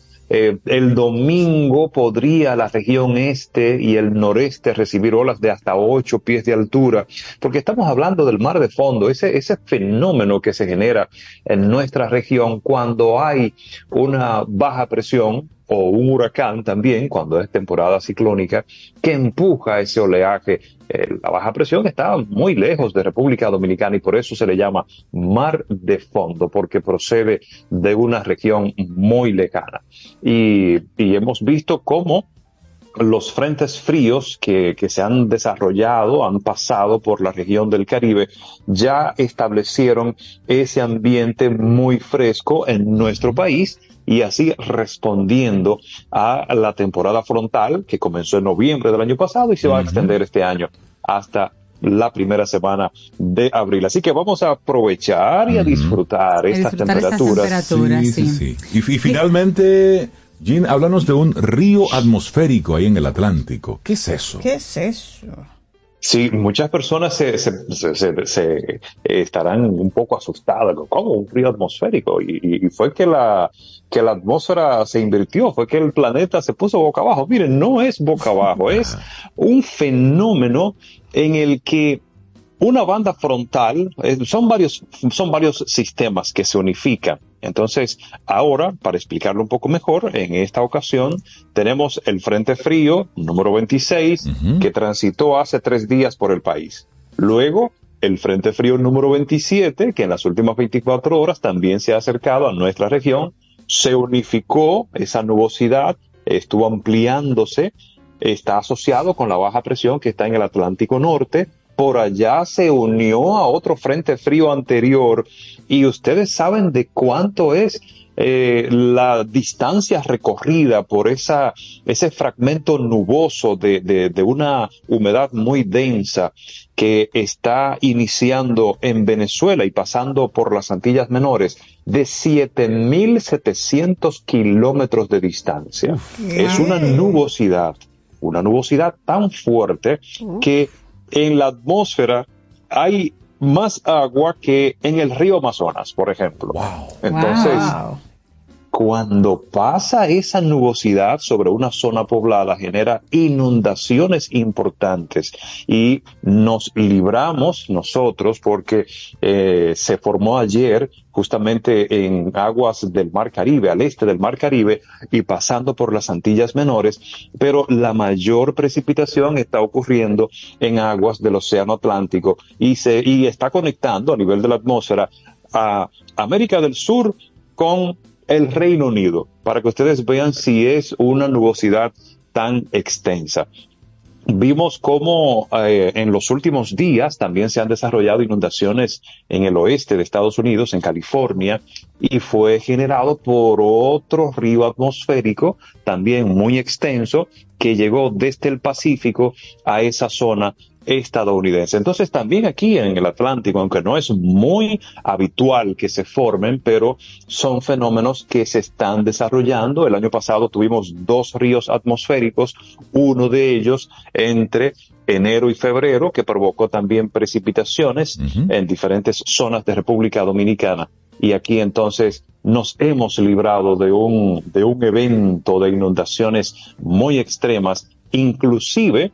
Si ese río atmosférico hubiese transitado sobre el país, pudieron haberse desarrollado inundaciones superiores a las ocurridas el 18 de noviembre del año pasado. Qué bueno que eso no nos salvamos en tablitas, literalmente. Jim Suriel, nuestro analista meteorológico y el poeta del tiempo, y aquí educador en Camino al Sol. ¿Cuánto aprendemos contigo, Jim? Jim, muchísimas gracias por todas estas informaciones. De verdad que sí. Que tengas un muy buen fin de semana. Muchísimas gracias a ustedes también, y les invito a ustedes y también a nuestros amigos radioyentes a que visiten nuestro canal de YouTube, porque por allá estamos hablando. Hoy hablé precisamente del río atmosférico y di algunos datos adicionales. Solo tienen que poner Jim Suriel. Miren, no importa cómo usted escriba Jim, porque ya el algoritmo ha detectado que es a mí que me andan buscando. Pero Jim como los jeans, J-E-A-N, Jim Suriel, y J-E-A-N, exactamente. Yo he visto en las búsquedas que han puesto LLI y pues bueno, como quiera, como quiera me envía a mí. Gracias, un abrazo. Buen fin de semana. Un abrazo, Jim. Bueno, esta canción es del año 1981 y sé que vamos a saltar y a bailar aquí en esta cabina, porque The Police siempre es una buena opción. Una buena opción. Y esta maravillosa. Every little thing she does is magic. Así seguimos.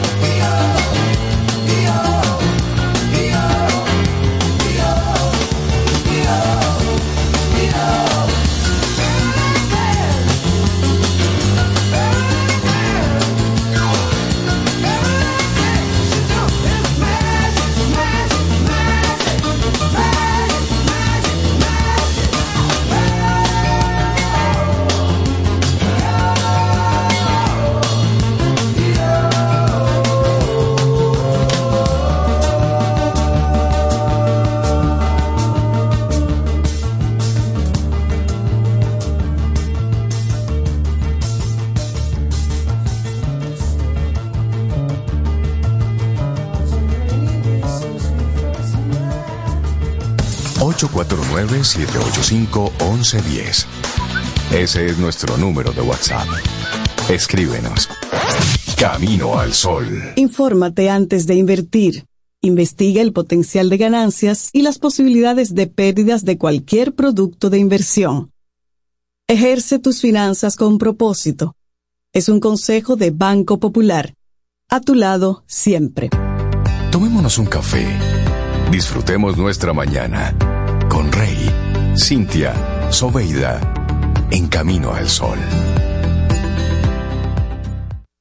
El mundo está lleno de ideas. Te ayudamos a iluminar la tuya. ¿Qué idea quieres cumplir en este 2024? En el Banco Popular llevamos 60 años cumpliendo con las ideas de los dominicanos. Día a día construimos un porvenir donde cada idea tenga el poder de transformar nuestra sociedad y nuestras vidas. El Banco de las Ideas, 60 años cumpliendo. Popular, a tu lado siempre. Siente y disfruta de la vida. La vida. Camino al Sol. Camino al Sol.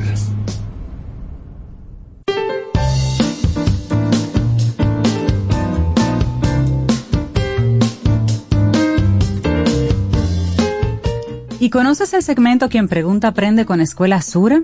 Es un espacio auspiciado por nuestros buenos amigos de Seguro Sura y ahí aprendemos sobre seguros, tendencias, riesgos, pero también temas generales como patrimonio que tuvimos más recientemente. Esto es un tema, un segmento que nos permite abrirnos a realidades del mundo de hoy y del mundo que está por venir. Espera la próxima entrega que estamos trabajando en ella y mientras tanto, como ellos dicen, asegúrate de vivir. Quien Pregunta Aprende con Escuela Sura. Seguimos avanzando en este Camino al Sol. Muchísimas gracias por la sintonía. Los pastelitos se acabaron. ¿Ya se acabaron? Sí, se acabaron. Así que gracias a los pero que tú, pasaron por aquí. Estás ocultando los que quedaron. Tocaron. Sí. Repartimos. Sí. Dio para muchísimo. Así que muchísimas gracias. Ahora, querida. Entonces nosotros vamos a desarrollar relaciones positivas. En eso estamos aquí en Camino al Sol desde que arrancamos hace 12 años desarrollando relaciones positivas. Pero hablemos de este tema enfocado desde la neurociencia. ¿Con quién? Bueno, con la voz autorizada aquí en Camino al Sol, Dalul Ordey, licenciada en Psicología, doctora en Neurociencia Cognitiva Aplicada, directora de Psicología Infantil, Evaluación y Diagnóstico de Neurotraining. Me gusta decirle el título completo para que vean que aquí se habla es con propiedad. Mi querida Dalul, ¿cómo estás? Buen día. Estoy muy bien y mejor que vine hoy para acá porque este es un buen cierre, inicio del cierre de la semana de trabajo.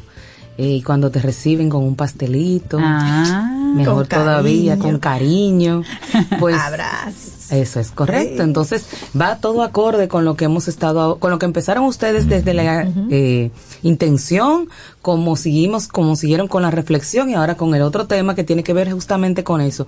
Cómo todo el tema de las relaciones influye a nivel de desarrollo cognitivo, a nivel de procesos de desarrollo, incluso de salud física. Se ha demostrado en cantidad de estudios e investigaciones que las personas que son socialmente más activas, y cuando hablo de socialmente no me refiero a estar en fiestas ni a salir todos los días, me refiero a relacionarse, a tener vínculos afectivos y tener y desarrollar esas relaciones, tienen mejor salud, mayor esperanza de vida, tienen mejores desarrollos y menos propensión a un declive cognitivo temprano. Entonces, la conclusión, las relaciones personales, la amistad, fortalecen y mejoran la vida integralmente. Entonces, se habla de que también otros aspectos de la función de relacionarse y de interactuar con otros, como la solidaridad, el ser, por ejemplo, los voluntariados, el servicio hacia los demás, pues también propone y garantiza, promueve este bienestar generalizado que se deriva en una mejor calidad de vida, en un proceso de deterioro cognitivo más lento y en una salud mejor fortalecida a nivel general y principalmente de sistema inmunológico. Todo lo que tú estás hablando nos dice que tener amigos, que relacionarnos, que tener esa buena dinámica alarga la vida y da salud. Sí. Ay, sí, eso es correcto. Entonces hay un tema interesantísimo y lo que ustedes planteaban, y es que mientras vamos creciendo, mientras nuestro ciclo de vida va cambiando en la medida que cumplimos años, que maduramos, la forma en la que nos relacionamos va cambiando. Entonces, cuando somos niños, pues necesitamos mucho. Es la edad, es la etapa de desarrollo humano entre los 0 y los 2 años, donde hay una altísima demanda de afinidad, de vínculo, de creación de vínculos. De hecho, hay estudios que han determinado que los niños con vínculos afectivos adecuados tienen mayor talla física, peso y desarrollo de volumen encefálico en los primeros meses y los 2 primeros años de vida. Es decir, un niño, un recién nacido que no recibe las atenciones afectivas, no estoy ni siquiera hablando ni de alimentación ni de nada de eso también, pero cuando afectivamente no recibe un entorno que lo acoja, que lo ame, que lo haga sentir aceptado, es un niño que se va a desarrollar físicamente más lentamente, que va a tener menos conexiones neuronales en su cerebro y que incluso su talla corporal va a ser inferior a otros niños que no tienen esa carencia en esa etapa del desarrollo.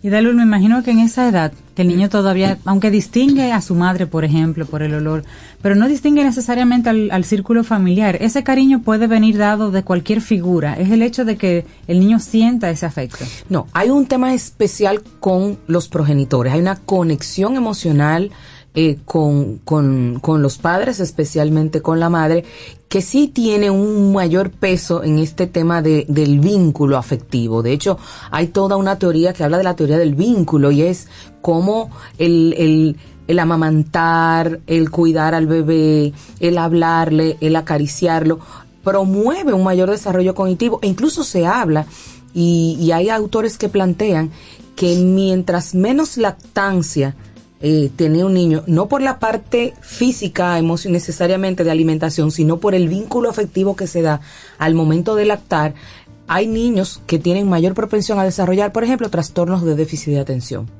Porque se habla de que la conexión visual, física, que desarrolla la madre con el niño durante el momento de la lactancia, desarrolla una serie de estructuras neuronales que ayudan a todos estos procesos cognitivos. Entonces, incluso hablan, Dalul, de ese primer encuentro, madre-hijo, una vez nace el bebé, que le coloquen a la madre en el pecho al niño, que esa conexión es una marca para toda la vida. Inquebrantable. Mira, sí. Hace unos días vi un video que no pude aguantar, estuve llorando a moco tendido. Sí. Y era un bebé que estaba llorando inconsolablemente, y lo cargaba la abuela, y lo cargaba el papá, y lo cargaba, porque la madre murió al momento del nacimiento, del parto. Wow. Pero ¿qué pasa? Era donadora de órganos, y el corazón se lo trasplantaron a otra persona. Y entonces hicieron el experimento de ese niño llorando, y entonces trajeron a esa persona que recibió como donante el corazón de la madre. Wow. Y hay que ver cómo ese niño se aferra a esa persona y le pone la cabeza en el pecho. Wow. Y se tranquiliza, y tú le ves como la sensación de paz que tiene ese bebé. Tú decías, ¿cómo tú explicas eso? ¿Cómo tú explicas eso? Wow. Eso no tiene explicación de ninguna manera. Entonces, en la medida que va pasando el tiempo, entonces comenzamos a socializar, ya salimos de casa, vamos a la escuela, estamos con los amiguitos, y ahí entra todo un proceso que va estructurando en un plano secundario. La base primaria de cómo yo me voy a relacionar con el otro viene dado de esos primeros vínculos afectivos que yo desarrollo en el entorno familiar. Cuando un niño está en un vínculo seguro, donde es amado, protegido, cuidado, es un niño que se va a vincular, que se va a relacionar desde una forma diferente, seguro, confiado, amable, empático, que cuando no sucede de esa manera. Entonces, se vincula con cualquier persona que le muestre una pizca de amor, porque la persona tiene hambre de amor. Correcto. Entonces ahí empieza a darse, y algunos autores hablan de que por ahí empieza a darse lo que en el futuro puede ser un vínculo de abuso. Cuando tú me prestas atención, cuando yo lo que necesito es que tú de alguna manera tengas algún acto de amor, entre comillas, hacia mí, yo soy capaz de tolerar cualquier tipo de situación. Uh-huh. Entonces, en la medida que pasa el tiempo, pues la construcción de esas relaciones de amistad sanas son un predictor de una buena salud física y emocional.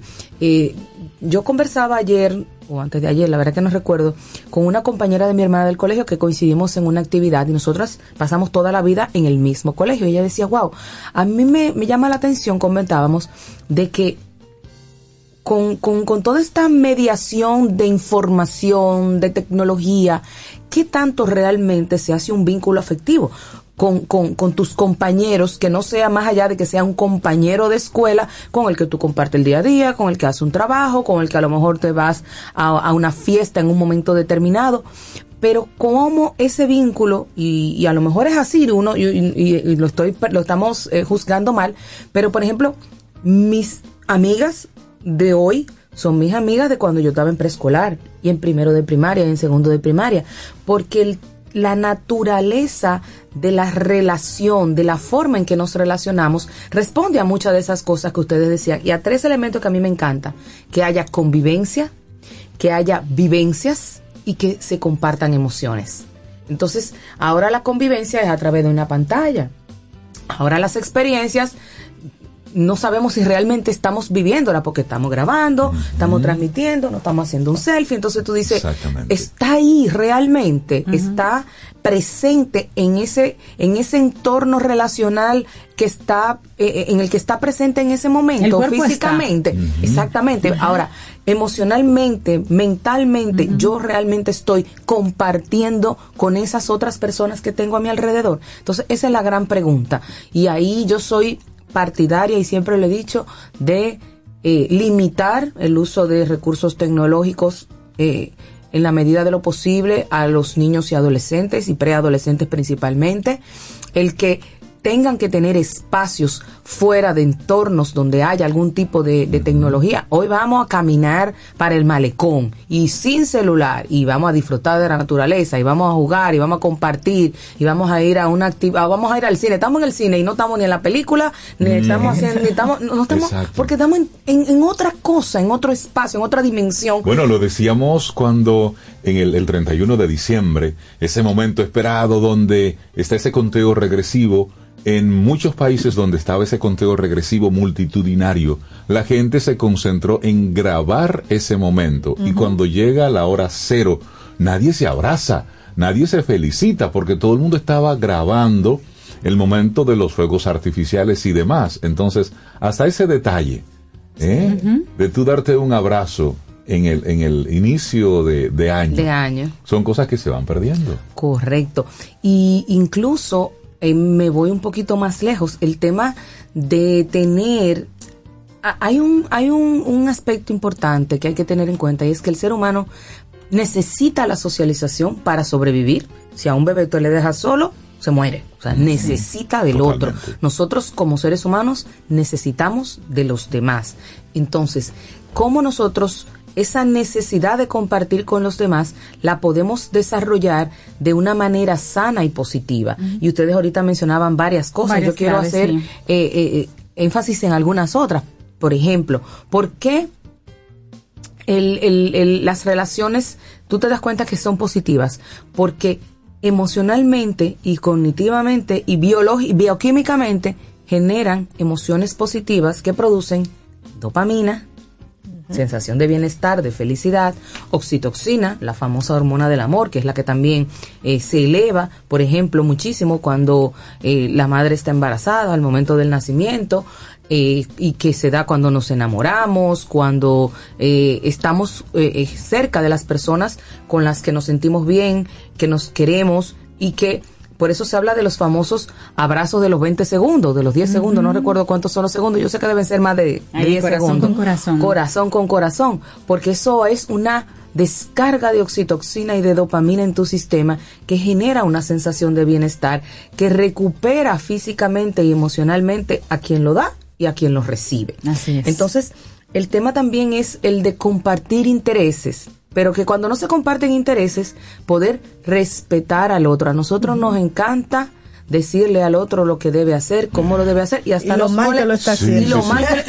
molestamos cuando la cosa ¿ves? Y si nos encanta decir, y si no lo hacemos, te lo dije con ese dedito, nos encanta. Entonces, sí, es el tema de poder empezar a desmontar esas actitudes que a lo mejor tú conoces a la gente y ya tú no le das mucha importancia, pero hay gente que sí lo hace. Entonces, ¿hasta dónde usted conoce qué sí y qué no con la otra persona con la que se vincula, con la que usted le dice amigo, amiga, pareja, primo, hermano, etcétera, ¿no? Entonces, hay un tema interesantísimo, y es que con el paso de los años la persona va teniendo menos amigos, pero de mayor calidad. Si tú te pones a ver, un adolescente puede tener 80 chats con diferentes personas abiertas en un mismo momento, y eso todos son sus amigos y sus panas.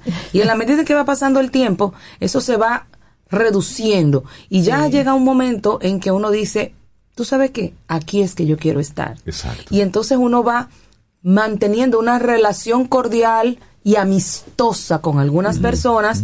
Pero no significa que sean tus amigos. Yo recuerdo siempre el caso, una historia que me hizo mi papá de un señor que vivía afuera, y le dice a su papá más anciano, papá, cuando regrese quiero hacer una fiesta con todos mis amigos, un reencuentro con todos mis amigos, ve organizándomelo. Un papá activo, un señor mayor bien activo, le dijo, está bien, yo te lo organizo.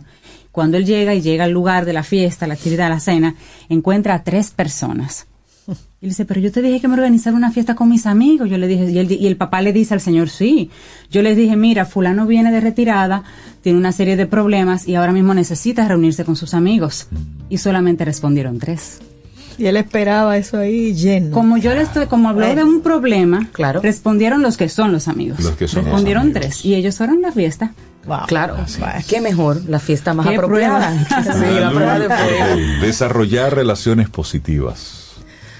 Oh, sí. Gracias por este tema de hoy. Qué hermoso tema, qué hermoso tema. Sí, además, acorde con, primero con lo que hay aquí en esta cabina, y segundo con todo lo que se ha hablado en el resto de anterior, y me imagino que posterior a esta participación. Así es, que tengas un precioso fin de semana. Gracias. Gracias, Dalul. Mira, y te voy a presentar, porque Dalul tiene un gusto musical así muy amplio, cosa que me encanta, 2 mujeres que he conocido últimamente, ambas ganadores del premio Tony.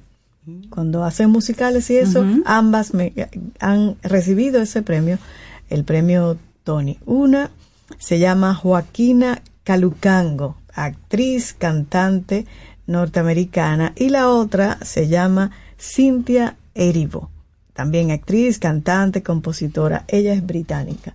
Oigan las voces de estas 2 chicas cantando una canción que todos conocemos. Oye ahí. You know this one, huh? I'm singing my life with his words, killing me softly with his song, killing me softly with his song, telling my whole life with his words, killing me softly with his song.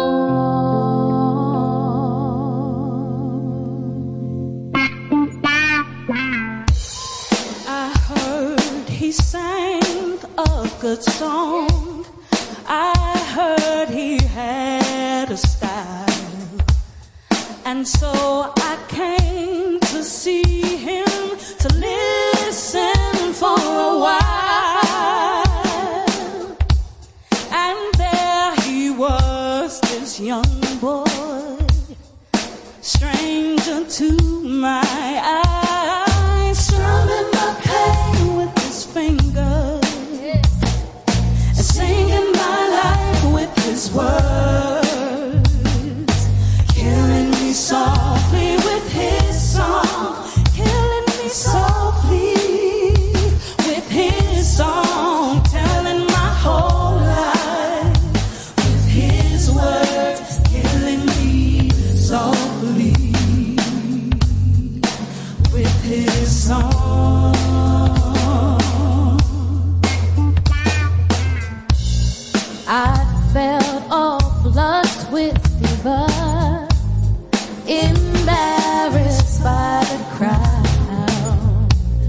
I felt he found my letters and read each one out loud. I prayed that he would finish,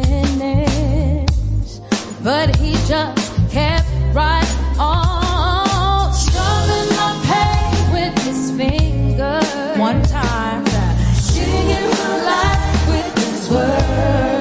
Two times, killing me softly with his song. Killing me softly with his song. Telling my whole life with his words. Killing me softly with his song.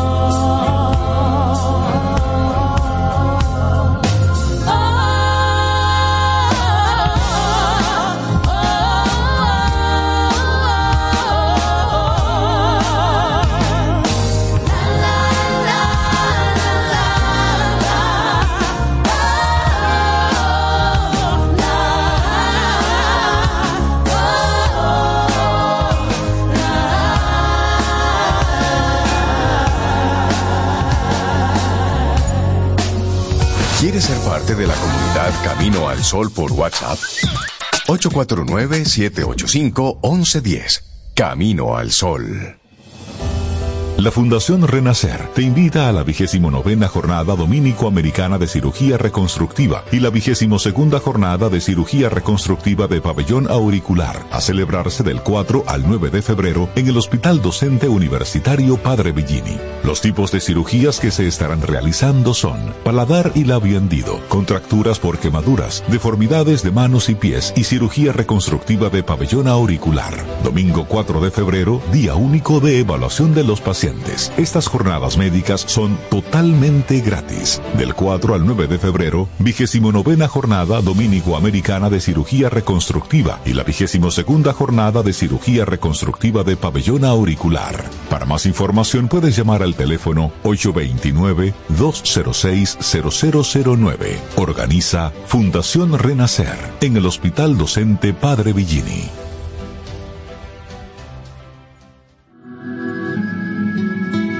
Siente y disfruta de la vida. La vida.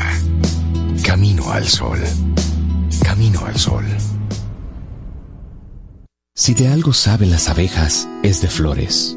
Hay de todo tipo y para todos los momentos. Lo importante no es solo su color, tamaño o forma, sino lo que hace sentir cada una.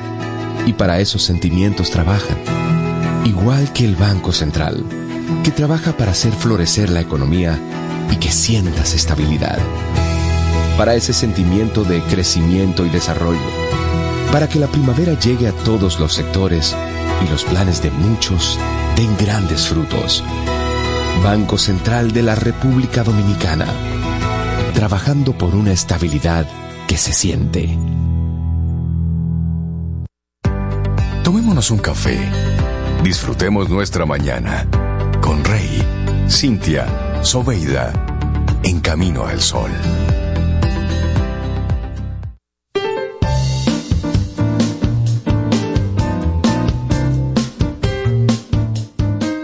Sobe, nos quedó bonito el corito.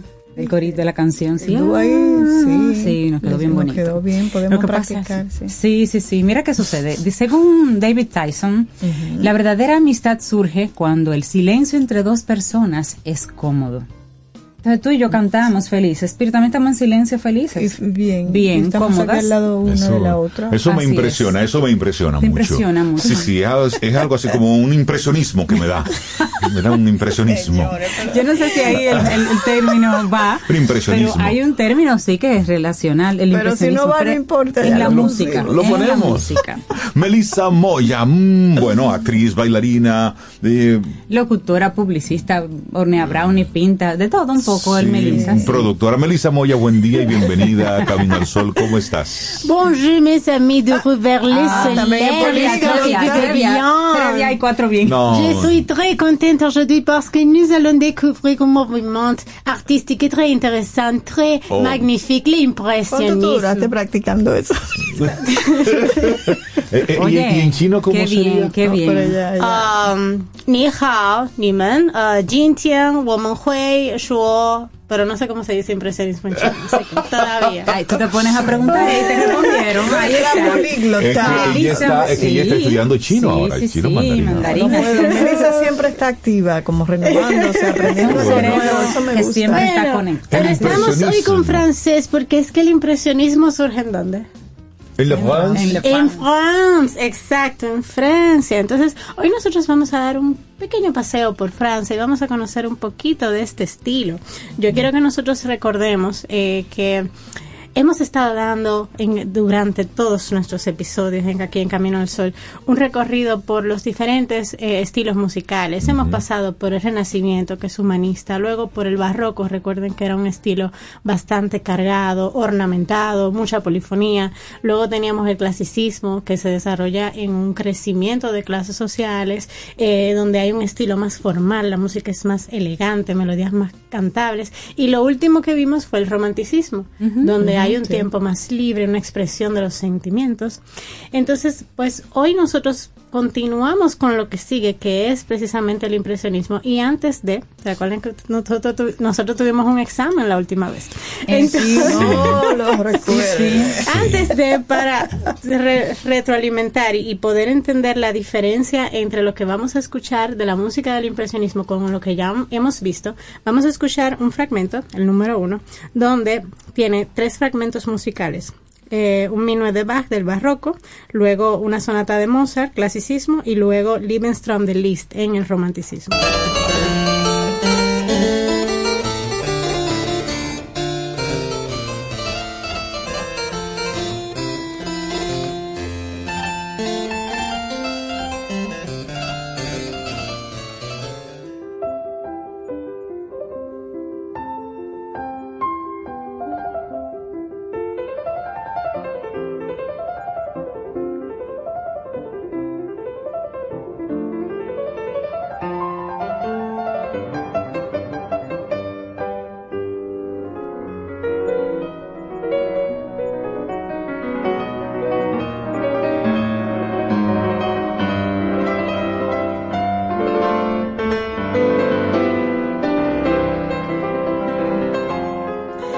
Yo creo que ahí pudimos apreciar como esa evolución. Sí. Exactamente. Entonces ahora nosotros vamos a ir a un movimiento que es un poco más complicado y que no tuvo tantos expositores como nosotros quisiéramos. Sin embargo, sí dio pie a una nueva gama de estilos que ya surgen en el siglo XX. Este movimiento, el impresionismo, nace en Francia a finales del siglo XIX. Yo quiero que ustedes recuerden pinturas de Monet, quiero que ustedes recuerden en ese estilo, o sea, en la pintura recuerden que los contornos no estaban definidos, que todo era más difuminado, uh-huh, y que se buscaba una libertad creativa mayor y se buscaba evocar lo que realmente veían las personas. Entonces, esto mismo en la música también tiene... lo que está pasando en la sociedad tiene una repercusión, y dentro de la música el estilo va a buscar romper con lo tradicional, va a buscar una creatividad todavía mayor, va a buscar unas armonías que ya no van a resolver, que van a ser más disonantes, y va a buscar explorar las posibilidades que tiene los instrumentos. El autor del impresionismo a nivel musical viene siendo Claude Debussy. Y yo quiero que escuchen una pieza que estoy segura de que la han escuchado antes. Esto es Clair de Lune. Claro de luna.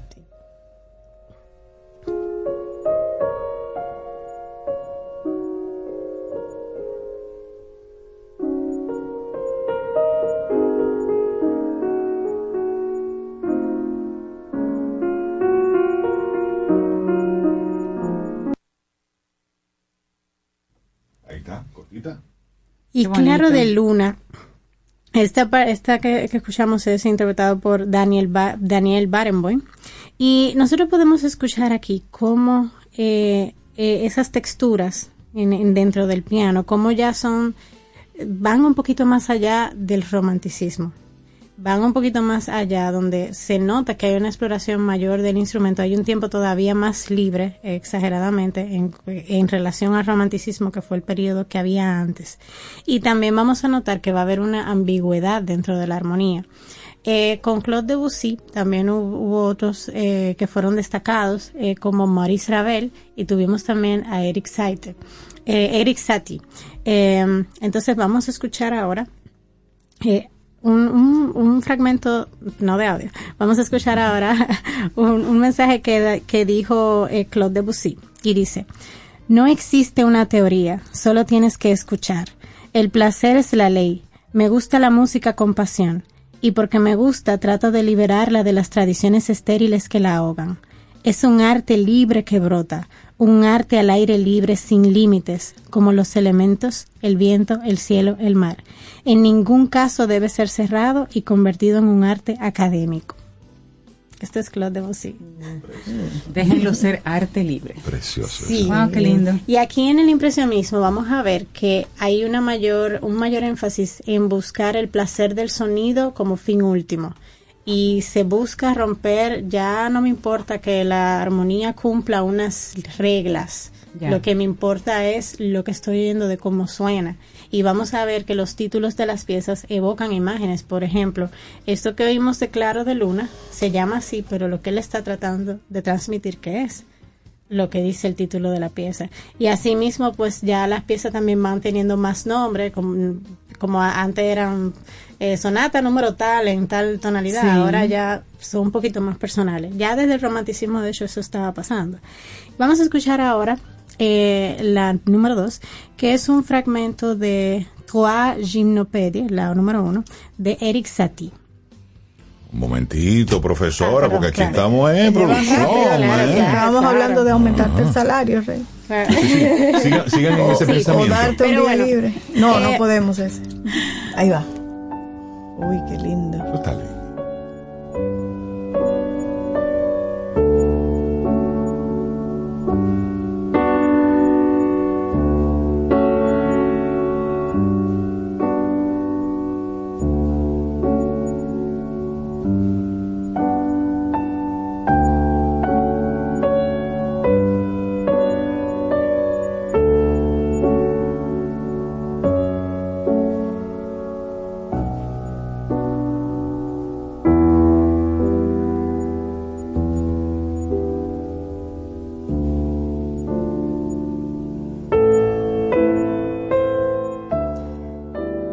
Me encanta esta pieza, como tan sencilla.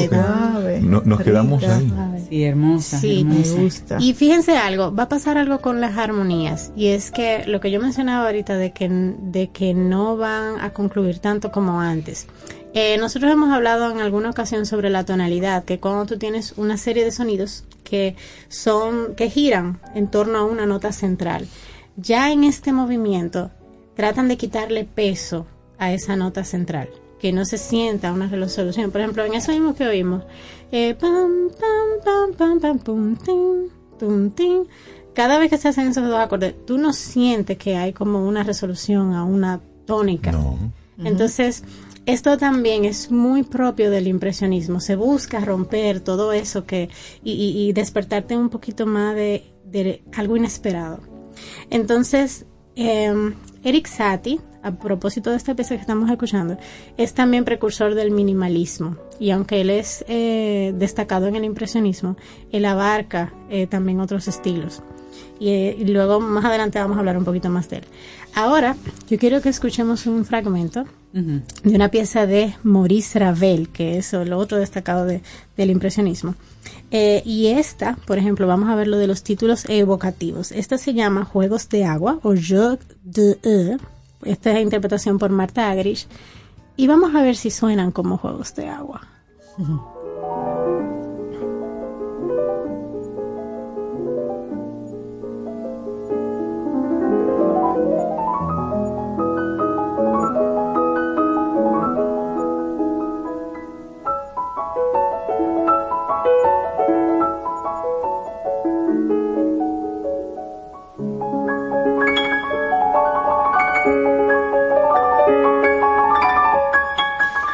nosotros vemos, a mí me fascina el impresionismo y no solamente se manifiesta en, yo puse ejemplos de piano, luego más adelante vamos a ver ejemplos en otras, con otros instrumentos, pero en el piano podemos apreciar mucho ese tema de las texturas, eso que yo le decía de que no hay contorno, de que los límites están muy difusos. Se usa mucho pedal en ese periodo, o sea, se ligan mucho los sonidos, tú no sientes como cuando termina un sonido y empieza el otro, sino que todo está demasiado unificado, demasiado junto, como está difuminado, sería la palabra. Difuminado, sí. Difuminado, exacto. Y pues esto ha sido nuestro paso por el impresionismo. Gracias por invitarme hoy y aprovecho para darles un pequeño aviso. Importante, uh-huh. Y es que a partir del próximo martes 13 de febrero, los martes y jueves de 3 a 4 p.m. vamos a estar impartiendo unas clases de teatro y canto en el Follow Me School, en Arroyo Hondo, para los niños de 7 a 11 años. Así que ustedes, si tienen niños de 7 a 11 años que quieran entrar pues en esta dinámica, pues ya saben. Entonces, martes buenísimo. No tienen que ser estudiantes del colegio. No tienen que ser estudiantes del colegio. Martes y jueves, iniciando correcto. Este martes. Correcto. ¿A qué hora? ¿Aceptan niños 50 plus? De 3 a 4 p.m. De 3 a 4 de la tarde. Yo puedo llegar con mi método de aprendiendo a tocar con los deditos. No me aceptan. En este no. Mira, gracias de verdad, Melissa, por tus temas y la forma en que los abordas para que lo podamos entender. Muchísimas gracias. Gracias. Precioso el segmento de hoy. Por cierto, sí. A mucha gente le gustó el examen. Pero por lo menos se divirtieron. Por lo menos se divirtieron. Que eso es importante. Mira, y aunque nos vamos rápidamente, me gustaría mencionar rápidamente que la jornada de evaluación para los niños que hemos estado mencionando aquí del doctor Miguel Cotes, pues fue un éxito esa jornada. Qué bueno, sí. Muchas personas llegaron al lugar abarrotado y qué bueno, qué linda labor y qué bueno que la gente lo está aprovechando. Sí, así es. Eso es muy, es bueno destacarlo. La jornada, pues concluye hoy. El pasado domingo fue el día de evaluación. Donde, pues mucha gente con muchas necesidades fue. De hecho, tuvieron que poner un poquitito de orden debido a la gran cantidad de personas que asistió. Sí. Qué bueno que todo se llevó a cabo de la mejor manera posible y durante toda la semana, entonces, se han estado realizando las diferentes cirugías. Así es. Esto es una labor de amor que ya 30 años ha estado desarrollando la Fundación Renacer y junto con el MACLA. Y conversamos con ellos el doctor Cortés a propósito. Qué bueno. Esas son de las noticias buenas que hay que compartir. Felicidades por ello. Mira, y agradecer a todos los Camino al Sol oyentes que han estado conectados con nosotros, que han estado como nosotros regalando sonrisas y pastelitos. Ah, me gusta. Sí, me pastelitos gusta. También. Eso saben hacer amigos. Sí. Ay, gracias por los pastelitos. Así es. Bueno, pues llegamos al final de nuestro programa el próximo lunes y el universo sigue conspirando. Si usted quiere y si nosotros estamos aquí, tendremos un nuevo Camino al Sol. Ahí nos vamos con una interpretación que se dio en un homenaje, un tributo que se le hizo a Santana, y esta es la versión que hacen en honor a él en ese concierto en vivo, Juanes y Tom Morello. Por una belleza. Así nos vamos. Hasta el lindo día.